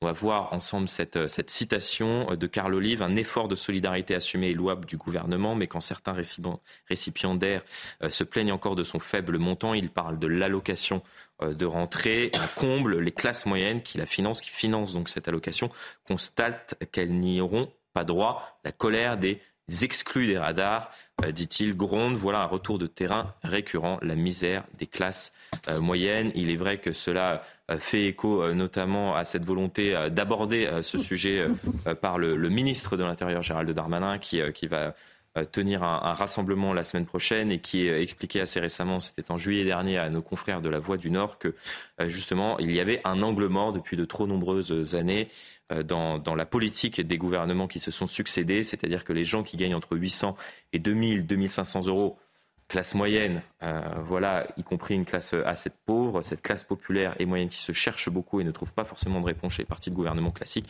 et se réfugient soit dans l'abstention, soit près du Rassemblement national, puisqu'il y a une volonté, euh, bien évidemment, euh, de, la majorité et du camp présidentiel plus largement de parler à ces électeurs qui finissent soit par ne plus se rendre aux urnes, soit par voter Rassemblement national. Vous savez, quand vous lisez les grands théoriciens de la démocratie, je pense notamment à Tocqueville et Stuart Mill, il y a mmh. deux conditions pour avoir une démocratie. D'abord, il vous faut une nation, c'est-à-dire une communauté politique, parce qu'il ne faut pas que structurellement vous soyez dans la minorité en considérant que mmh. parce que eh bien là vous êtes bah, vous êtes toujours perdant et de l'autre côté il faut une classe moyenne importante mmh. si la classe moyenne fond eh bien vous avez d'un côté des riches et vous avez de l'autre côté des pauvres les riches n'ont qu'un objectif c'est se maintenir au pouvoir parce que sinon ils savent que euh, tout va s'effondrer et les pauvres n'ont qu'un objectif, c'est de prendre le pouvoir parce qu'ils sont oppressés. C'est parce que vous avez cette classe moyenne importante qui caractérise toutes les démocraties aujourd'hui qui euh, se maintiennent, eh bien que ça fonctionne. Cette classe moyenne, dans tous les pays occidentaux et notamment en France, elle fond ces dernières années. Mm. Et les troubles sociaux, politiques qu'on est en train de connaître partout en Occident sont très très liés à la fonte de cette classe moyenne. Donc oui, là, il y a quelque chose qui est prioritaire. Alors évidemment, on peut envisager la question répartition fiscale, etc. Mais d'un point de vue structurel, et on en revient à ce qu'on évoquait tout à l'heure, il y a également une réflexion à avoir sur notre modèle économique, notre modèle politique. Mm-hmm. Il faut justement qu'aujourd'hui, on défende ces classes moyennes et qu'on arrive non seulement à les défendre, mais également à les faire croître parce qu'elles sont notre avenir. On va voir euh, cette fonte progressive avec, euh, avec un, graphique euh, que, nous ont préparé plusieurs journalistes de, la rédaction qui montre le rapport entre le salaire annuel à temps plein net des professions intermédiaires et celui des, des ouvriers et des ouvrières. On va voir très clairement effectivement qu'il s'est euh, qu'il s'est érodé progressivement et que ce rapport entre le salaire des professions intermédiaires et celui des, ouvriers tend à se, rapprocher. On était à, quasiment 2,4 euh, donc de, différence entre ces, euh, deux salaires annuels dans les années 70 et on voit qu'on tend progressivement vers 1, c'est-à-dire que qu'on soit un ouvrier ou qu'on soit un, salarié d'une profession intermédiaire, on gagne peu ou prou euh, la même chose. Ça tend à montrer effectivement qu'il y a une paupérisation malheureusement euh, progressive de l'ensemble euh, d'une partie de, de, la, classe. Donc, vous avez tout à fait raison. Ce graphique, vous pourriez le superposer et, calculer la corrélation avec la participation aux élections tout mm. doucement, on voit une érosion de la participation parce que les gens ne croient plus en la politique, ne mm. croient plus aux, représentants qui devraient justement s'occuper de la nation. Et en fait, vous voyez, c'est très clair ça. Euh, moi, ce qui, ce, qui, ce qui me fait dire que quand on, regarde... parce que c'est quoi le rôle d'un politique? C'est justement tenter euh, de dire à la population demain sera meilleur qu'aujourd'hui, sauf que les Français ont de plus en plus le sentiment de, de, de, de, penser que non, c'était mieux hier par rapport à aujourd'hui. Ils ont euh, une crainte assez, assez importante concernant leur, leurs enfants qui, euh, et on l'a vu durant les débats autour de la réforme de retraite, qui vivront peut-être moins bien que eux euh, n'ont vécu à leur époque. Donc vous soulevez, raison. Vous, vous, soulevez un point, vous, soulevez un point, très important, et c'est encore en corrélation avec ce graphique, hmm. c'est que jusqu'aux années 70, on avait des politiques qui pensaient le temps long, donc ils étaient dans la vision, mm. alors qu'aujourd'hui, on est dans des politiques qui sont dans le, dans le, temps ultra court et qui ne sont que dans la gestion. Dans la gestion, la gestion des problèmes. D'ailleurs, c'est pas pour autant que la place du président est enviable. C'est qu'il a un certain nombre de dossiers sur le bureau qui ne sont que des urgences, mais en attendant, on n'est plus dans le temps long. Donc on ne pense plus le monde de nos enfants, et pas que les retraites, mais pour l'ensemble de la nation, justement. Euh, souvenez-vous, euh, le plan communication de, de, de Gaulle, le plan nucléaire civil, le, plan nucléaire euh, militaire, mm. vous aviez les transports avec le TGV. Le TGV, il n'est pas sorti du, du, chapeau de Mitterrand comme ça. Mm. La recherche et développement a été faite avant. Il y avait eu Lannion, la, la, la ville des ingénieurs. C'est d'ailleurs amusant, je vais faire une petite aparté pour le TGV. Mitterrand l'avait inauguré en 80 en grande pompe en disant que c'était un progrès majeur, mais pendant toutes les années précédentes, le groupe socialiste à l'Assemblée nationale avait voté une grande, contre une grande partie des crédits pour le TGV, ce qui est quand même assez amusant, mais c'est vrai qu'à l'époque, on avait une vision des choses. Moi, je crois que la paupérisation des classes moyennes, dont parle Carl Olive, c'est une réalité qu'on constate tous, mmh. mais c'est le fruit d'une politique qui est menée depuis des années. Je vais prendre deux exemples. Le dumping. Là, on voit le décrochage. Ah ben on voit le décrochage. C'est- C'est très net avec le graphique. Et Je vais vous prendre un exemple. Le dumping social intra-européen. On parlait de l'électricité. Vous savez, les, les abattoirs Gad et Doux qui ont fermé, on en avait beaucoup parlé à l'époque.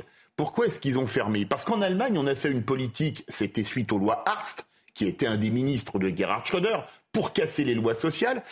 Pourquoi vous disiez tout à l'heure, bah tiens, l'Allemagne, euh, c'est vous qui le disiez, euh, Benjamin, aujourd'hui euh, exporte plus que nous d'agroalimentaire. Mais pourquoi C'est très simple? Eux, dans les abattoirs allemands, ils ont pris des travailleurs détachés, polonais, tchèques, slovaques, hongrois, roumains, bulgares, ce que vous voulez, qui étaient payés 400 euros par mois pour 48 heures de travail par semaine.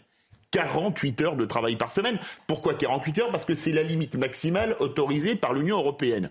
Mais quand vous payez des gens au SMIC, et avec le SMIC on ne vit pas, qu'on le veuille ou non, même en zone rurale, on, on- on survit, mais que vous les mettez en concurrence avec des gens qui travaillent 13 heures de plus par semaine et qui sont payés beaucoup moins. Mais vous tuez l'activité. Donc on a fermé les abattoirs, Gadou, etc. Ça explique aussi une partie de, de notre, défi, de notre déficit commercial de l'agroalimentaire. Si on n'avait pas les vins et spiritueux, on y revient toujours. Et les effets de la mondialisation, c'est quoi? La mondialisation, le but, c'est de tirer les salaires vers le bas. Secret pour personne. La désindustrialisation de la France. Et les ouvriers, ils travaillaient où avant tout à l'époque Dans les usines? Regardez aujourd'hui la filière automobile. On parlait de ceux qui avaient une vision des choses.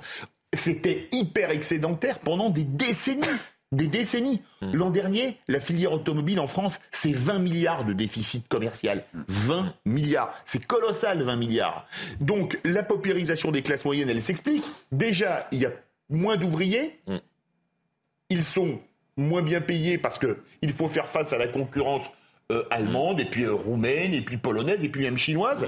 Et c'est- un tout. Et tant qu'on n'aura pas le courage d'aller mettre le nez là-dedans et de revoir tout de A à Z, la- les classes moyennes continueront à se Ouais, il y avait une euh, promesse du président de la République, c'était euh, avant, euh, enfin c'était juste avant cette période des, euh, des 100 jours qu'il a ouvert donc à, à- à la mi-avril.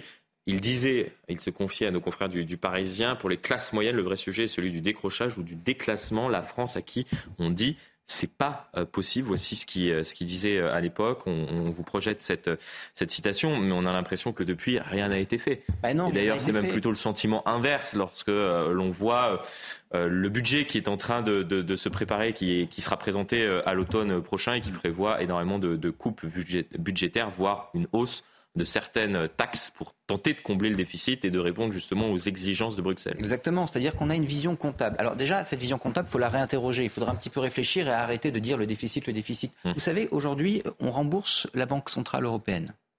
Vous savez ce qui se passe euh, quand on rembourse la Banque Centrale Européenne? Ce que fait de cette somme la Banque Centrale Européenne qui nous a prêté, elle la détruit. C'est-à-dire que c'est une opération comptable. L'argent que vous remboursez à une banque centrale disparaît. Et donc aujourd'hui, on est en train d'emprunter à des taux prohibitifs sur les marchés pour rembourser un euh, créancier qui est une institution européenne qui détruit ce que on lui rembourse. Et donc voilà aujourd'hui pourquoi est-ce qu'on a un budget qui est un budget aussi serré. Comprenez la logique de la chose ou l'illogisme de la chose. Et donc cet argent du coup que l'on n'utilise pas ou que l'on utilise pour qu'il soit détruit, eh bien, il pourrait permettre d'investir dans les infrastructures. Il permettrait d'investir parce que derrière les, infra- les infrastructures, il y a quoi? L'a très bien dit. Ben, il y a de l'industrie. L'industrie, c'est ce qui produit de la valeur ajoutée. Si vous êtes un restaurateur, on parle beaucoup des restaurateurs sur notre chaîne, et que vous vendez euh, des euh, bavettes ou des steaks, et si jamais personne vous les achète, eh bien, c'est parce qu'on n'a pas les moyens de venir dans votre restaurant. Si vous avez des gens qui travaillent dans l'industrie et avec une forte valeur ajoutée de l'exportation, ils peuvent venir dans euh, votre restaurant. Donc vous gagnez plus. Vous pouvez embaucher, vous pouviez mieux payer vos salariés. Sujet également qu'on aborde. Donc vous voyez, si vous produisez de la valeur ajoutée à travers de l'industrie, c'est toute l'économie qui est irriguée. Pendant des années, on a considéré qu'une économie de service, ça pouvait tenir. Une économie de service, ça ne peut pas tenir. Si vous voulez une classe moyenne importante, il va falloir réindustrialiser le pays. Ça implique pas seulement de baisser les impôts, ça implique des infrastructures. Ces infrastructures, elles tombent en ruine. Ça implique une population qui est formée. Aujourd'hui, on n'investit pas assez dans l'école. Donc, vous voyez, il ne faut pas avoir de vision uniquement comptable, ni il faut toujours baisser les impôts, ni il faut tout de suite rembourser la Banque Centrale Européenne. Il faut avoir une vision ça rejoint ce qui a été dit sur le long terme, d'investissement dans les services publics et dans une économie productive. Ça, ça implique de changer de logique, de produire de la, de la valeur ajoutée et de redonner du sens à la classe moyenne. On n'en est pas du tout là. Aujourd'hui, on fait au contraire l'inverse. Oui, j'ai envie de dire, c'est un peu euh, la problématique avec, euh, avec les élus euh, qu'on a depuis un certain nombre d'années. C'est le manque de vision sur, sur le long terme. Lorsque l'on voit la vision de ceux qui nous gouvernaient dans les années 50, 60, 70, le général de Gaulle ou encore Valéry Giscard d'Estaing, c'est la France d'aujourd'hui qu'on est en train parfois de, de, détruire. On parlait tout à l'heure du, du, du, nucléaire, ce qu'on a construit dans, dans ces années-là et ce qu'on a détruit ces dix dernières années. Enfin, c'est terrible. L'indépendance stratégique, le nucléaire, le transport, l'électricité, EDF, tout ça, euh, France Télécom à l'époque, je parlais de l'Agnon. Donc tout ça, c'était de l'indépendance stratégique. Donc c'est très très important. Et ces classes moyennes, vous avez vu qu'en fait, elles vont être chassées dans les prochains discours, enfin dans les prochaines campagnes électorales. Il va y avoir deux sujets qui vont apparaître, c'est euh, l'insécurité et les classes moyennes. Vous allez voir que ça va être les deux grands sujets, et Darmanin va faire sa rentrée là-dessus d'ailleurs. Tous les autres vont faire leur rentrée là-dessus. Mais je voudrais faire une remarque sur la réindustrialisation dont on nous parle un peu comme, un Graal et qu'on souhaite tous. Ça me paraît extrêmement difficile de réindustrialiser la France. Il y avait un rapport du FMI, le Fonds monétaire international, c'est pas un groupuscule altermondialiste, hein. c'est pas attaque le FMI, c'est même plutôt libéral, on va dire ça comme ça, on sera tous d'accord là-dessus. de France en vélo là, C'était un rapport du printemps 2016 ou 2017, j'ai un petit trou de hmm. mémoire, qui disait que dans l'Union européenne, l'euro était sous-évalué de 18% pour l'Allemagne et surévalué de 6,7% pour la France. Je prends que l'Allemagne et la France, je ne fais pas les autres hmm. pays. C'est-à-dire que vous avez l'Allemagne qui a un produit dopant qui augmente de, 18% ses performances, et l'athlète français, lui, on lui met un sac à dos chargé qui baisse ses performances de 6,7%. Donc tant qu'on n'aura pas aussi, c'est pas politiquement correct, une réflexion sur la valeur de l'euro, on sera complètement à côté de la plaque. Et vous avez un rapport fait par, encore une fois, un pays archéo-communiste qui s'appelle l'Allemagne, une université allemande en 2019, qui montre que L'Allemagne d'humeur taquine euh, totalement, qui montre que euh, l'Italie et la France ont été les principales victimes de l'euro. Justement à cause de ça. C'est-à-dire que nos entreprises se sont effondrées à cause de l'euro surévalué. Parce que les Allemands ont une industrie qui est une industrie hors prix. La euh, berline allemande, vous allez l'acheter en Chine, quel que soit son prix. En revanche, nous, on était en concurrence. Et donc, ce faisant, mm. quand vous avez un euro haut, les prix augmentent à l'exportation. Et donc, ça a spoilé nos, nos entreprises. Là aussi, on n'a pas eu le courage du bras de fer. C'est-à-dire que lorsque, euh, au moment de la crise de l'euro, Nicolas Sarkozy dit on sort, etc., euh, Angela Merkel, pour qu'elle bouge, en réalité, il n'y a pas grand-chose mmh. qui bouge. Et donc, ce faisant, comme on n'a eu ni vraiment la euh, force de négocier, ni même la volonté de vraiment négocier, et qu'on a choisi soit de suivre l'Allemagne, soit d'être sur des palliatifs comme les services, aujourd'hui on a une économie qui est fondamentalement fragilisée. Il faut réinterroger ça, et le libre-échange également. Parce que, vous savez, si l'Allemagne est devenue un pays agricole arriéré au XIXe siècle jusqu'à devenir la première puissance industrielle euh, derrière les États-Unis euh, au début du XXe siècle, c'est parce que pendant un temps, eh bien, on a protégé le territoire allemand au XIXe siècle. On a dit, non, non, les produits britanniques, ils rentrent pas. Parce que le, vrai concurrent, la vraie force, c'est la Grande-Bretagne. On va d'abord construire une industrie compétitive et quand on, sera les moyens, quand on aura les moyens de gagner la bataille, on ouvrira. Nous, on fait le contraire. Aujourd'hui, on est très très faible, on ouvre à tout vent et résultat, aucune entreprise ne peut prendre sur notre territoire qui ne soit pas en concurrence directe avec les Chinois ou les Indiens. Entièrement extrêmement euh, intéressante. Hein. Très en un entièrement d'accord sur le constat, notamment sur l'automobile où nos usines sont mm. parties dans les pays de l'Est, Tchéquie, Slovaquie, etc. Aujourd'hui, regardez les deux dernières industries dans lesquelles on est très performant, c'est à très forte valeur ajoutée, l'aéronautique et le spatial. Oui, effectivement, euh, discussion extrêmement euh, intéressante pour tenter de comprendre pourquoi il y a ce sentiment de, paupérisation d'une partie de la, population qui n'est plus malheureusement euh, qu'un sentiment, mais bien une réalité. On l'a vu très clairement avec euh, ce graphique. On poursuit la discussion avec, euh, mes invités autour de, de plusieurs sujets intéressants, autour notamment justement de, l'inflation. Il y a des, commerçants qui sont victimes de, vols. C'est intéressant de, tenter de comprendre pourquoi ces, derniers mois, tout simplement parce qu'en fait, il y a des Français qui ne peuvent plus faire autrement que voler dans les magasins pour, pour se nourrir, puisqu'on parle de vol dans des commerces euh, alimentaires, des commerces de, de bouche. Restez bien avec nous, on en parle dans un instant. On aura un invité également qui sera en direct avec nous tout de suite.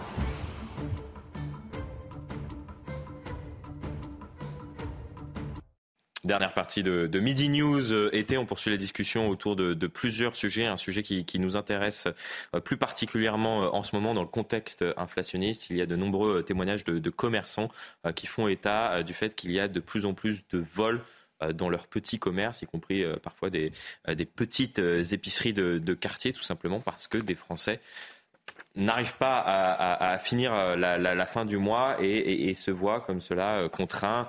C'est malheureux euh, à dire puisqu'il s'expose, j'ai regardé, à des amendes de, 45 000 euros et, jusqu'à 3 ans de, prison. en général, les commerçants ne portent pas plainte, ne déposent pas de plainte au, commissariat, mais, les vols voilà, se, multiplient. C'était déjà le cas l'année dernière parce qu'on a ressorti les chiffres du ministère de, de l'Intérieur qui faisait état de 14 euh, d'augmentation euh, de vols dans, les supermarchés et les petits commerces. Et euh, ça continue cette année, d'autant plus que l'inflation est bien plus forte, a été bien plus forte ces, derniers mois que l'année précédente. Nous sommes avec justement un spécialiste de la, de la sécurité, Jackie Tonzen, PDG de Tonzen Trading. Vous êtes notamment spécialisé dans la distribution euh, d'antivol Est-ce que vous êtes plus sollicité euh, par euh, ces, grands commerces, ces petits commerçants aussi peut-être depuis, depuis plusieurs semaines, peut-être plusieurs mois pour faire face à ces vols alors, il est clair qu'on a vu une augmentation des, vols d'accessoires anti-vol. Hein. Donc, nous, on commercialise que les clients connaissent très bien, qu'on trouve sur une bouteille d'alcool et qui est enlevé à, la caisse. nos clients principaux, c'est quand même les, hypermarchés qui ont été les premiers, premiers touchés. Parce que, euh, et euh, c'est vraiment sur cette partie-là qu'on a fait le plus de chiffre d'affaires hein, en début d'année. Il est clair que les petits commerçants, euh, malheureusement, enfin malheureusement, pour l'instant, ne sont pas trop équipés, les petites épiceries, de, de, de systèmes anti-vol et d'accessoires anti-vol. Mais ils réfléchissent de, plus en plus, malheureusement, justement, à, équiper. Euh, parfois, là, on parle de, produits qui coûtent 15, 20 euros. Vous faisiez euh, état à l'instant, euh, justement, de ces antivols qui sont mis sur, sur des bouteilles de, spiritueux. Mais parfois, et on l'a vu, on n'a pas d'image aujourd'hui à, vous donner, mais des antivols sur de, la viande à, un coût aux alentours de, 10, 15 euros. Est-ce que parfois, on vous sollicite justement pour des produits euh, comme cela, de, de, la viande, des produits un, peu plus chers que, d'autres produits disponibles dans, dans, les magasins, mais qui ne faisaient pas partie de, de la gamme de produits concernés jusqu'à jusqu'alors? Tout à fait. Là, on a développé, euh, suite à la, une demande d'un grand distributeur, une étiquette euh, qui va pouvoir euh, être mise sous le buvard. Vous savez, dans, dans souvent mhm. les rayons des magasins mettre, font eux-mêmes leur, leur, le traditionnel. Vous savez, ils coupent devant, devant les clients. Puis après, ils ont des systèmes où ils mettent les barquettes, la, viande directement en barquette dans le magasin, les hypermarchés. Et donc, il est clair que les pièces chères, hein, parce qu'il faut bien parler de, quand on parle d'inflation, etc. Mais ce qui est volé au niveau d'alimentaire, ce n'est pas du, du vol alimentaire de survie. Hein. Ce n'est pas le steak haché, c'est pas non. Ce qui est volé, c'est que vous avez une côte de bœuf, quoi, une côte de bœuf, une entrecôte. Et il est vrai que quand vous avez deux entrecôtes et ça vaut 15 euros, 20 euros, une côte de bœuf à 25 euros, 40 euros. Euh, donc là, on a développé euh, et on ça y est, on est en test dans, des magasins pour que au moment euh, lorsque le, ben, il y a une client qui commande une côte de bœuf, eh bien on va pouvoir mettre un antivol dans, dans le dans le paquet et puis qui sera retiré après par le client. Mais mais faut bien dire une chose le vol alimentaire qui est ressenti n'est pas un vol de, de, survie alimentaire, mais euh, bah, je veux continuer à avoir des produits de bonne qualité et où je veux voilà. Et c'est sur ces produits-là plutôt haut de gamme euh, qu'il y a des vols. D'accord, c'était pour cela que, je souhaitais vous avoir euh, ce matin pour tenter de comprendre, puisqu'on fait forcément le lien avec, avec l'inflation en ce moment, pour tenter de, savoir quel produit a été, été touché. Mais moi, ce qui me, frappe, c'est effectivement, euh, avant, on voyait dans, les magasins euh, des spiritueux, parfois euh, dans, certaines grandes surfaces, des produits de qualité type informatique à plusieurs, parfois centaines d'euros, qui étaient protégés. Mais on n'avait jamais vu des barquettes de, de, viande avec un système de, de protection pour éviter les vols. Ah bah, c'est clair qu'à l'époque, c'était plutôt les bouteilles de champagne à 20, 30, 40 euros, les bouteilles de spiritueux haut de gamme, même pas les bouteilles de vin basiques à 10 mmh. euros, quoi, euh, soyons francs. On revient quelque part à notre débat précédent, c'est quand même... Ah mais tout est lié. On, essaie d'avoir un fil conducteur tout de même dans, cette émission. C'est très bien d'ailleurs. C'est la, paupérisation, mmh. on parle des classes moyennes. Alors, je tiens à dire une chose, voler évidemment c'est pas bien et il faut le rappeler. Mmh les restaurants du cœur, et il y a d'autres associations, le Secours catholique, etc., font des aides alimentaires. Le problème, c'est que beaucoup de gens, et moi j'en ai eu qui ont témoigné à l'antenne, n'osent pas y aller par, euh, je sais pas, par fierté ou parce qu'elles ont honte de Mmh. dire voilà, j'arrive plus à me nourrir. Mais il y a des aides Et on alimentaires. peut les comprendre. Mais on peut les comprendre. On travaille, comprends. euh, qu'un couple travaille, Mais- euh, mais je le- les comprends la tout à femme fait. ou l'homme ou, ou d'autres couples, euh, peu importe, et qui sont obligés de se rendre à l'aide alimentaire, Mais ça euh, me tout brise simplement le cœur, parce moi. que euh, leur salaire ne permet pas de finir Bien sûr, mais, mais ça me brise le cœur. Et, et plutôt que de voler, c'est pas du tout déshonorant. Il, il faut aller voir les restos du cœur, il faut aller voir Mmh. le secours catholique, il faut aller voir le secours populaire, il faut aller voir toutes ces associations. Et, et quand on peut donner, et je le dis, euh, c'est déductible fiscalement à hauteur Mmh. des deux tiers, donner à ce type, euh, à ce type d'association. Et interroger peut-être aussi, euh, puisque on le disait tout à l'heure, la guerre en Ukraine a bon dos, ceux qui profitent euh, Ah oui, de, de la situation Ah actuelle oui. pour gonfler un petit oui. peu euh, les prix. Il y, a- il y a sans doute des profiteurs, mais et ça rejoint évidemment les débats qu'on a eu aussi tout à l'heure. Il y a aussi une- un manque de perspective et de vision. Si vous prenez le panier de la ménagère depuis 30 ans, ce qui a augmenté, c'est pas tant l'alimentation, c'est notamment le loyer. La vraie fracture sociale aujourd'hui, elle est entre propriétaires et locataires, parce que on n'a pas de politique du logement. Parce qu'on n'a pas construit, pas construit comme il faut, parce que, eh bien, il y a une concentration aujourd'hui du patrimoine immobilier qui est gigantesque, et donc des prix à la location qui sont un surélevés et un manque de parc immobilier. Et euh, dernière annonce sur la loi Pinel sur la politique du logement, bah, il n'y en a plus. Il y en avait une, elle était marginale, il n'y en a plus. Donc, on en parlait hier avec cette une de, de l'opinion extrêmement intéressante. Pas de hausse d'impôts, mais c'est tout comme, puisqu'on supprime je ne sais combien euh, d'aides, euh, y compris euh, Évidemment. la loi Pinel. Or, on a besoin aujourd'hui d'étendre le parc immobilier. On a besoin de répartir mieux le patrimoine immobilier. Si vous arrivez à faire ça, vous avez déjà réglé une partie du problème du pouvoir d'achat. Mais comme il n'y a pas, il n'y a pas. Ensuite, il y a l'inflation. Et là, on revient, on revient au débat sur l'électricité. Parce que vous, vous achetez un pot de yaourt. Il y a quoi dans ce pot de yaourt? Il y a du yaourt, certes. Il a fallu de l'énergie pour le produire. Si vous avez une hausse de l'électricité parce que marché européen dysfonctionnel, ça coûte plus cher à produire. Il faut le transporter, le yaourt. Si vous avez une hausse de l'énergie, ça coûte plus cher à transporter. Il faut le vendre, il faut le réfrigérer dans la supérette dans laquelle vous allez l'acheter. Si jamais vous avez une hausse du prix de l'électricité, eh bien là aussi, ça coûte plus cher. Donc vous voyez que derrière une absence de vision, une absence de politique publique, une absence de bras de fer au niveau européen sur les prix de l'énergie, eh ben, il y a votre yaourt. Et donc, si jamais on n'arrive pas à avoir de vrais débats au niveau politique sur ces sujets-là, bah, il ne faut pas se plaindre, au bout du compte, qu'on ait un pouvoir d'achat qui s'effondre. C'est pas une fatalité, c'est le résultat de choix ou de non-choix politiques. Denis Deschamps. Alors, vous soulevez par le fait que vous soulevez, il y a des vrais messages. D'ailleurs, c'est ça l'information. Bien sûr. Euh, on, on apporte l'information et derrière, on s'interroge sur les messages. Et en réalité, Philippe euh, a mentionné tout à l'heure qu'il y a la soupe populaire. Ils ont jamais, il eu une- autant de monde. Exactement. Même les étudiants d'ailleurs. Même les étudiants. Terrible. Il y a aussi un autre facteur qui vient en complément de ça pour, euh, sur ce sujet-là. C'est la hausse, voire l'explosion des crédits à la conso pour finir les fins de mois. Ça, en général, c'est un signal d'alerte très très grave. Mm. Et en réalité, derrière justement cette inflation, où on parlait euh, des euh, ce sont des Français qui s'endettent avec des taux parfois prohibitifs sur, euh, Forcément. sur, sur plusieurs mois, voire années. C'est, c'est terrible. Exactement. Et en réalité, depuis une trentaine d'années, on a fabriqué des pauvres en France. Ça a été les gilets jaunes, mais pas que. C'est aussi la majorité silencieuse qui ne dit rien, qui souffre en silence. Mais c'est quoi la crise repas. des Gilets jaunes? C'est exactement euh, la Ouais. discussion qu'on avait à l'instant. C'est, ce sont des gens qui travaillent, mais qui n'arrivent plus à vivre de leur travail. Et voilà. Donc là, en fait, on Ça devrait être la préoccupation, excusez-moi, mais numéro une Vous avez tout à fait de n'importe quel gouvernement Et- et, et du gouvernement Aller, euh, à aller en province, deux, deux, deux SMIC ne suffit pas à faire vivre une famille, d'autant qu'en plus le, le prix de l'immobilier est très cher. hein. Fa- Se faire faire une maison coûte de plus en plus cher. Et malheureusement, là, on est en train Mm. de fabriquer des tensions où le jour où il va y avoir une étincelle là-dedans, ça va faire très très mal. On a fabriqué des vrais pauvres. Et c'est pas clair. Jackie Thompson, vous êtes euh, toujours euh, avec, euh, avec nous, vous êtes PDG de Thompson Trading, vous êtes spécialisé la distribution notamment d'antivol, dans, dans la grande distribution plus, plus pa- particulièrement. Est-ce que vous commencez, visiblement pas, pas tout à fait, mais à voir des, petits commerçants qui, vous contactent ou qui, qui en tout cas prennent contact avec vous mm, pour, pour tenter de, de voir comment répondre à, à cette hausse des, des, des vols dans, dans leurs magasins? Oui, c'est vraiment l'objectif de l'année prochaine parce que c'est aussi le choix de la grande distribution d'avoir de, de, des magasins de proximité hein, pour, pour des raisons aussi d'écologie. et, mhm. et, donc, les enseignes, vous voyez bien, mettent de plus en plus. C'est aussi pour demain permettre de faire de la livraison en direct au plus près autour des magasins.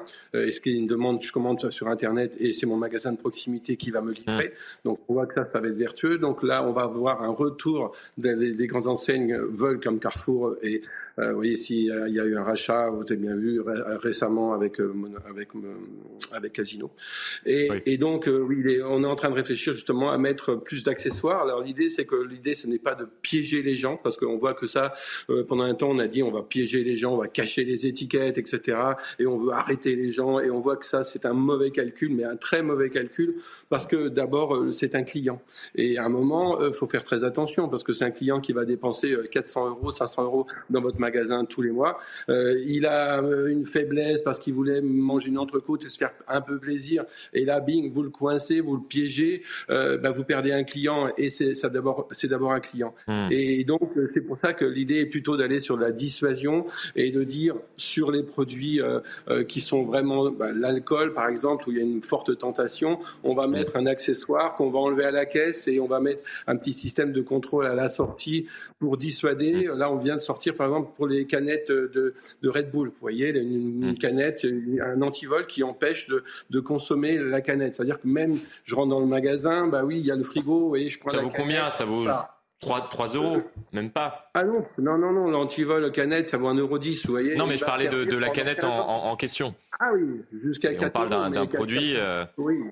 Oui, mais après, bon, le Red Bull s'associe aussi avec de l'alcool. Vous voyez, c'est euh, votre. Oui, non, mais... Vous voyez ce que je veux dire. Donc, on va, on va pas faire euh, le, le, listing de, tous les mélanges qu'on peut faire euh, dans, dans, le rayon spiritueux. Je, je, rappelais tout à l'heure que, bien évidemment, l'alcool est à consommer avec, avec modération, mais on a compris effectivement que, que parfois on est obligé de mettre des, des antivols sur, mm. sur des produits dits peu chers mais qui ne sont pas des produits, des produits de première nécessité. On avait eu euh, ce débat, souvenez-vous-en, durant la, la, crise, euh, la crise du, euh, du, Covid. Merci beaucoup en tout cas pour votre témoignage extrêmement intéressant, cette discussion autour de ce qui se passe en France et cette, cette défiance des, des, des responsables de, de commerce vis-à-vis de leurs clients qui, qui, voient maintenant certains clients comme de potentiels voleurs, ce qui est, ce qui est terrible, alors même que, que ces derniers, voilà, parfois franchissent euh, le pas, c'est terrible et s'exposent à, des amendes assez, assez conséquentes, voire à des, à des peines de, prison ferme pour, pour voler de la, viande, un, bout de viande, une bonne côtelette. Enfin, c'est terrible ce qui se passe dans, notre pays. On a l'impression que effectivement une partie de la classe politique n'a pas conscience de ce qui se passe parfois. Et votre intervenant disait ça n'a rien à voir avec la paupérisation. Mais même quand vous votez, quand vous achetez une côte de bœuf, allez, je sais pas exactement, mais Mais moi, je trouve que c'est justement c'est ça très révélateur parce qu'en réalité, en mangeant la côte de bœuf, vous refusez le déclassement. Mmh. Oui. Vous dites, je ne suis pas justement mmh. au point où je ne peux pas manger de la côte de bœuf. Et ça rejoint ce refus d'aller parfois justement aux aides qui sont, qui sont au débat qu'on avait sur la fonte de la classe moyenne. S'accrocher au symbole de la classe moyenne alors que vous n'en faites plus mmh. partie, c'est ça le vrai révélateur du déclassement. Est-ce que c'est un symbole, justement, une bonne viande, une bonne pièce de bœuf ou, euh, tout autre, euh, produit? Mais il y, a, plusieurs produits un petit peu symboliques euh, comme cela. Un, bon fromage, un bon coup de rouge. Un bon fromage, par exemple. Florian Tardif fait du Fabien Roussel. Non, mais parce que pour revenir, et je reviens, quelque chose m'est revenu à l'esprit de cette paupérisation de la classe moyenne. Regardez outre-Atlantique, aux États-Unis où ils subissent également le contre-coup de la mondialisation. Hum. La dette des cartes de crédit a passé pour la première fois les 1000 milliards de dollars. et la dette privée, je ne parle même pas de la dette publique, parce que alors là, hmm. ils, nous, euh, ils nous mettent minables dans ce domaine. Mais bon, ils ont l'arme du dollar aussi. La dette privée aux États-Unis a atteint les 17 000, c'est-à-dire les dettes des ménages, hein, 17 000 milliards de dollars. Non, mais on se dirige vers une nouvelle crise. C'est euh, inévitable, malheureusement. C'est un record et les, subprimes ont largement dépassé le niveau de 2008. Absolument, absolument. Et donc, et moi, ce qui fait très peur, c'est quand on voit les conséquences économiques. Rappelons-nous, mm. c'était il y a 15 ans, la, la crise mm. des subprimes, qui était due mm. au, au crédit immobilier irremboursable par les particuliers. Je peux vous dire que là, la prochaine crise financière, Là, la paupérisation des classes moyennes, ce ne sera autre, malheureusement peut-être autre que le sujet, puisqu'on s'intéresse dans, dans Midi News à ce qui vous concerne directement, ce qui vous préoccupe. Et, et je pense que ce, ce, sujet vous préoccupe depuis, depuis de nombreuses années, euh, malheureusement. Et euh, le gouvernement n'a pas su y répondre. Il a tenté d'y répondre.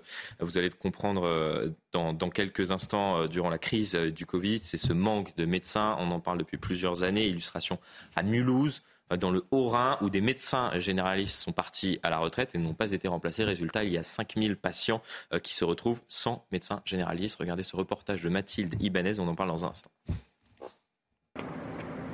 Dans cette maison médicale de Mulhouse, l'heure est au déménagement. Les trois médecins généralistes qui exerçaient ici depuis 2018 sont partis à la retraite et aucun remplaçant n'a été trouvé. C'est un beau projet qui était euh, le fruit d'un travail en commun, mais a très vite été euh, dépassé par le travail parce qu'il y a eu des départs en retraite. Et nous, on n'a jamais réussi à trouver des, associés ou des collaborateurs pour venir euh, se mettre avec nous. Seules des infirmières et des kinésithérapeutes vont continuer d'exercer ici. Au total, une vingtaine de professionnels, mais cela ne suffit pas, car désormais, en première ligne, les infirmières tentent de faire face. Pour l'instant, on tient, mais euh, on commence à avoir des patients qui viennent sans ordonnance pour avoir des soins euh, infirmiers et qu'on est obligé de réorienter à l'hôpital. On n'a pas l'autorisation parce qu'on ne peut travailler que sur ordonnance médicale. Donc sans médecin, on ne peut rien faire. Pour les 5000 patients suivis par ces médecins généralistes, c'est un coup dur. Ça fait peur quand même, parce qu'on se dit qu'est-ce qu'on va devenir s'il n'y a pas de médecin?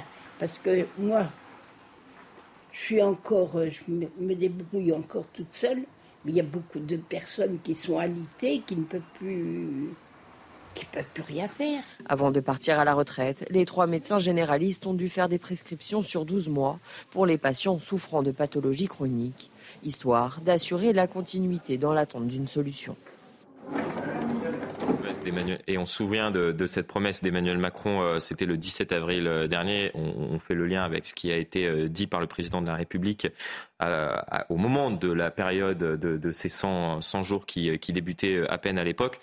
Cette promesse, justement, de donner un médecin traitant à ces personnes, ces Français en affection longue durée. On voit ce qui a été fait à Mulhouse avec ces ordonnances qui sont données sur, sur plusieurs mois. Enfin bon, on écoute le président de la République on en débat.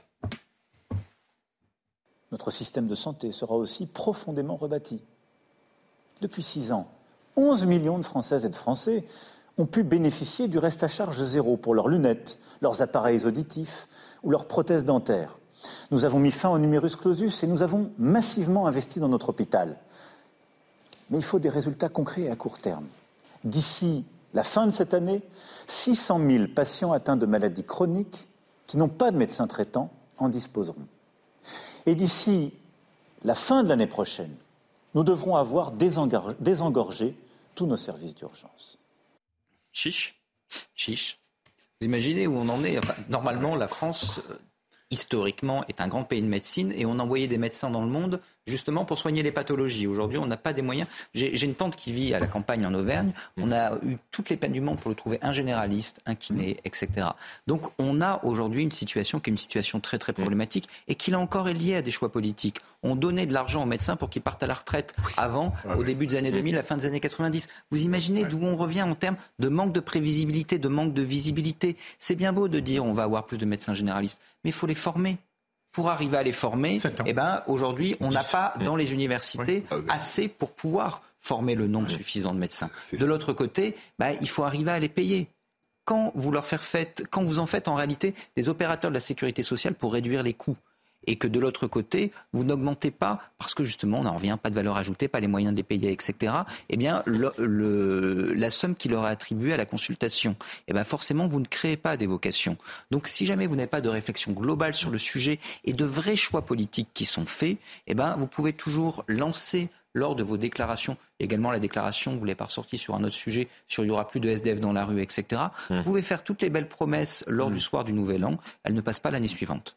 Une chose intéressante, Mulhouse, on parlait d'industrie automobile, il y a une très grosse usine PSA à Mulhouse, pour ceux qui connaissent Mulhouse, il n'y a plus de médecins à Mulhouse. Alors, au fin fond de la Haute-Loire, je ne sais pas d'où vous êtes en Auvergne, du Puy-de-Dôme, très beau département d'ailleurs. On mange très bien. Oh, absolument. Meilleur fromage de France. au, au fin fond du Puy-de-Dôme, tout à fait. Prends des c'est beau, chacun vante sa, du Cantal, sa de la. Haute-Loire. Qu'est-ce que ça doit être Mulhouse? Il n'y a pas une ville plus industrieuse ou industrielle que Mulhouse en Mm. France, ou presque par rapport au nombre d'habitants? Cette histoire-là de, de, de médecin est un vrai, vrai scandale. Ça fait des, des- des dizaines d'années dont on en parle dans les territoires, parce que parfois ça peut être euh, mal, mal interprété la, la province dans les territoires, c'est un vrai scandale. Et c'est que maintenant on commence à nous faire des annonces où on fait sauter le numerus clausus, mais c'est une blague. Mais il a même pas sauté, blague. Moi, dans- moi je viens du Loir-et-Cher, donc euh, je vais vous apporter des vins de Loire quand on se réunira. Mais On va faire un bon gueuleton. voilà, mais, mais je suis navré. Il faut plus d'un an, voire 18 mois pour un rendez-vous chez un ophtalmo ou un dermato. Euh, il faut pas être en urgence. Euh, on, parle des, on parle des urgences des hôpitaux. Vous voulez qu'on en parle? Vous voulez Je crois en fait que nos élites ne fréquentent pas le même monde que nous. Ça, c'est définitif. Et en fait, je suis navré. Mais les médecins. On aurait ouvert ce numerus clausus il y a, il y a 10 ou 20 ans. On ne serait pas à ce, niveau-là aujourd'hui. hein. et, et en fait, on veut tellement raboter et tellement apporter des, des- des tableaux Excel de gestion qu'on en abîme la Mais- totalité de ce pays. Mais quand on sait pourquoi a été supprimé le numerus clausus, c'est que des, des technocrates ont pensé, ils ont dit s'il y a moins de médecins, les gens iront moins chez le médecin et donc euh, on baissera les dépenses de santé. Ben non, on va C'est vraiment médecin, une pensée on va euh, chez le de, de petit homme gris, comme, comme dit souvent. On euh, va chez le médecin quand on est malade, hein, à pas pour jouer à la belote avec lui en général. Hein, Oui, absolument. Bon, c'est déjà la fin de cette émission. C'est passé vite, hein Ah oui. Trop vite. Elle Surtout durant les coupures pub où, où on révèle à nos téléspectateurs qu'on a parlé, voilà, de, de gastronomie. Disons-le, ouais. gastronomie euh, française. On a fait quasiment le, le tour, euh, le tour des- du terroir, des terroirs. Non, merci beaucoup. C'était vraiment un plaisir de, de partager cette émission. J'espère que ça vous a plu. Euh, Vous qui nous regardez, vous êtes toujours plus, plus fidèles, plus nombreux à nous regarder chaque jour. Donc merci de votre fidélité. Et, et on se donne rendez-vous ce soir. C'est bon, le rendez-vous est pris, 17h Punchline. J'espère que vous serez devant la télé. On me dit en régie que, que c'est bien évidemment Samira avec qui, avec qui je travaille qui, qui sera En mangeant du ma bon compagnie. En mangeant du bon fromage. Bon, Fromage de 17 heures. moi je n'aurai pas ce luxe.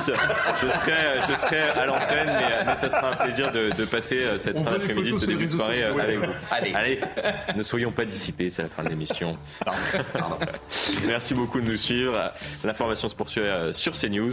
À tout à l'heure.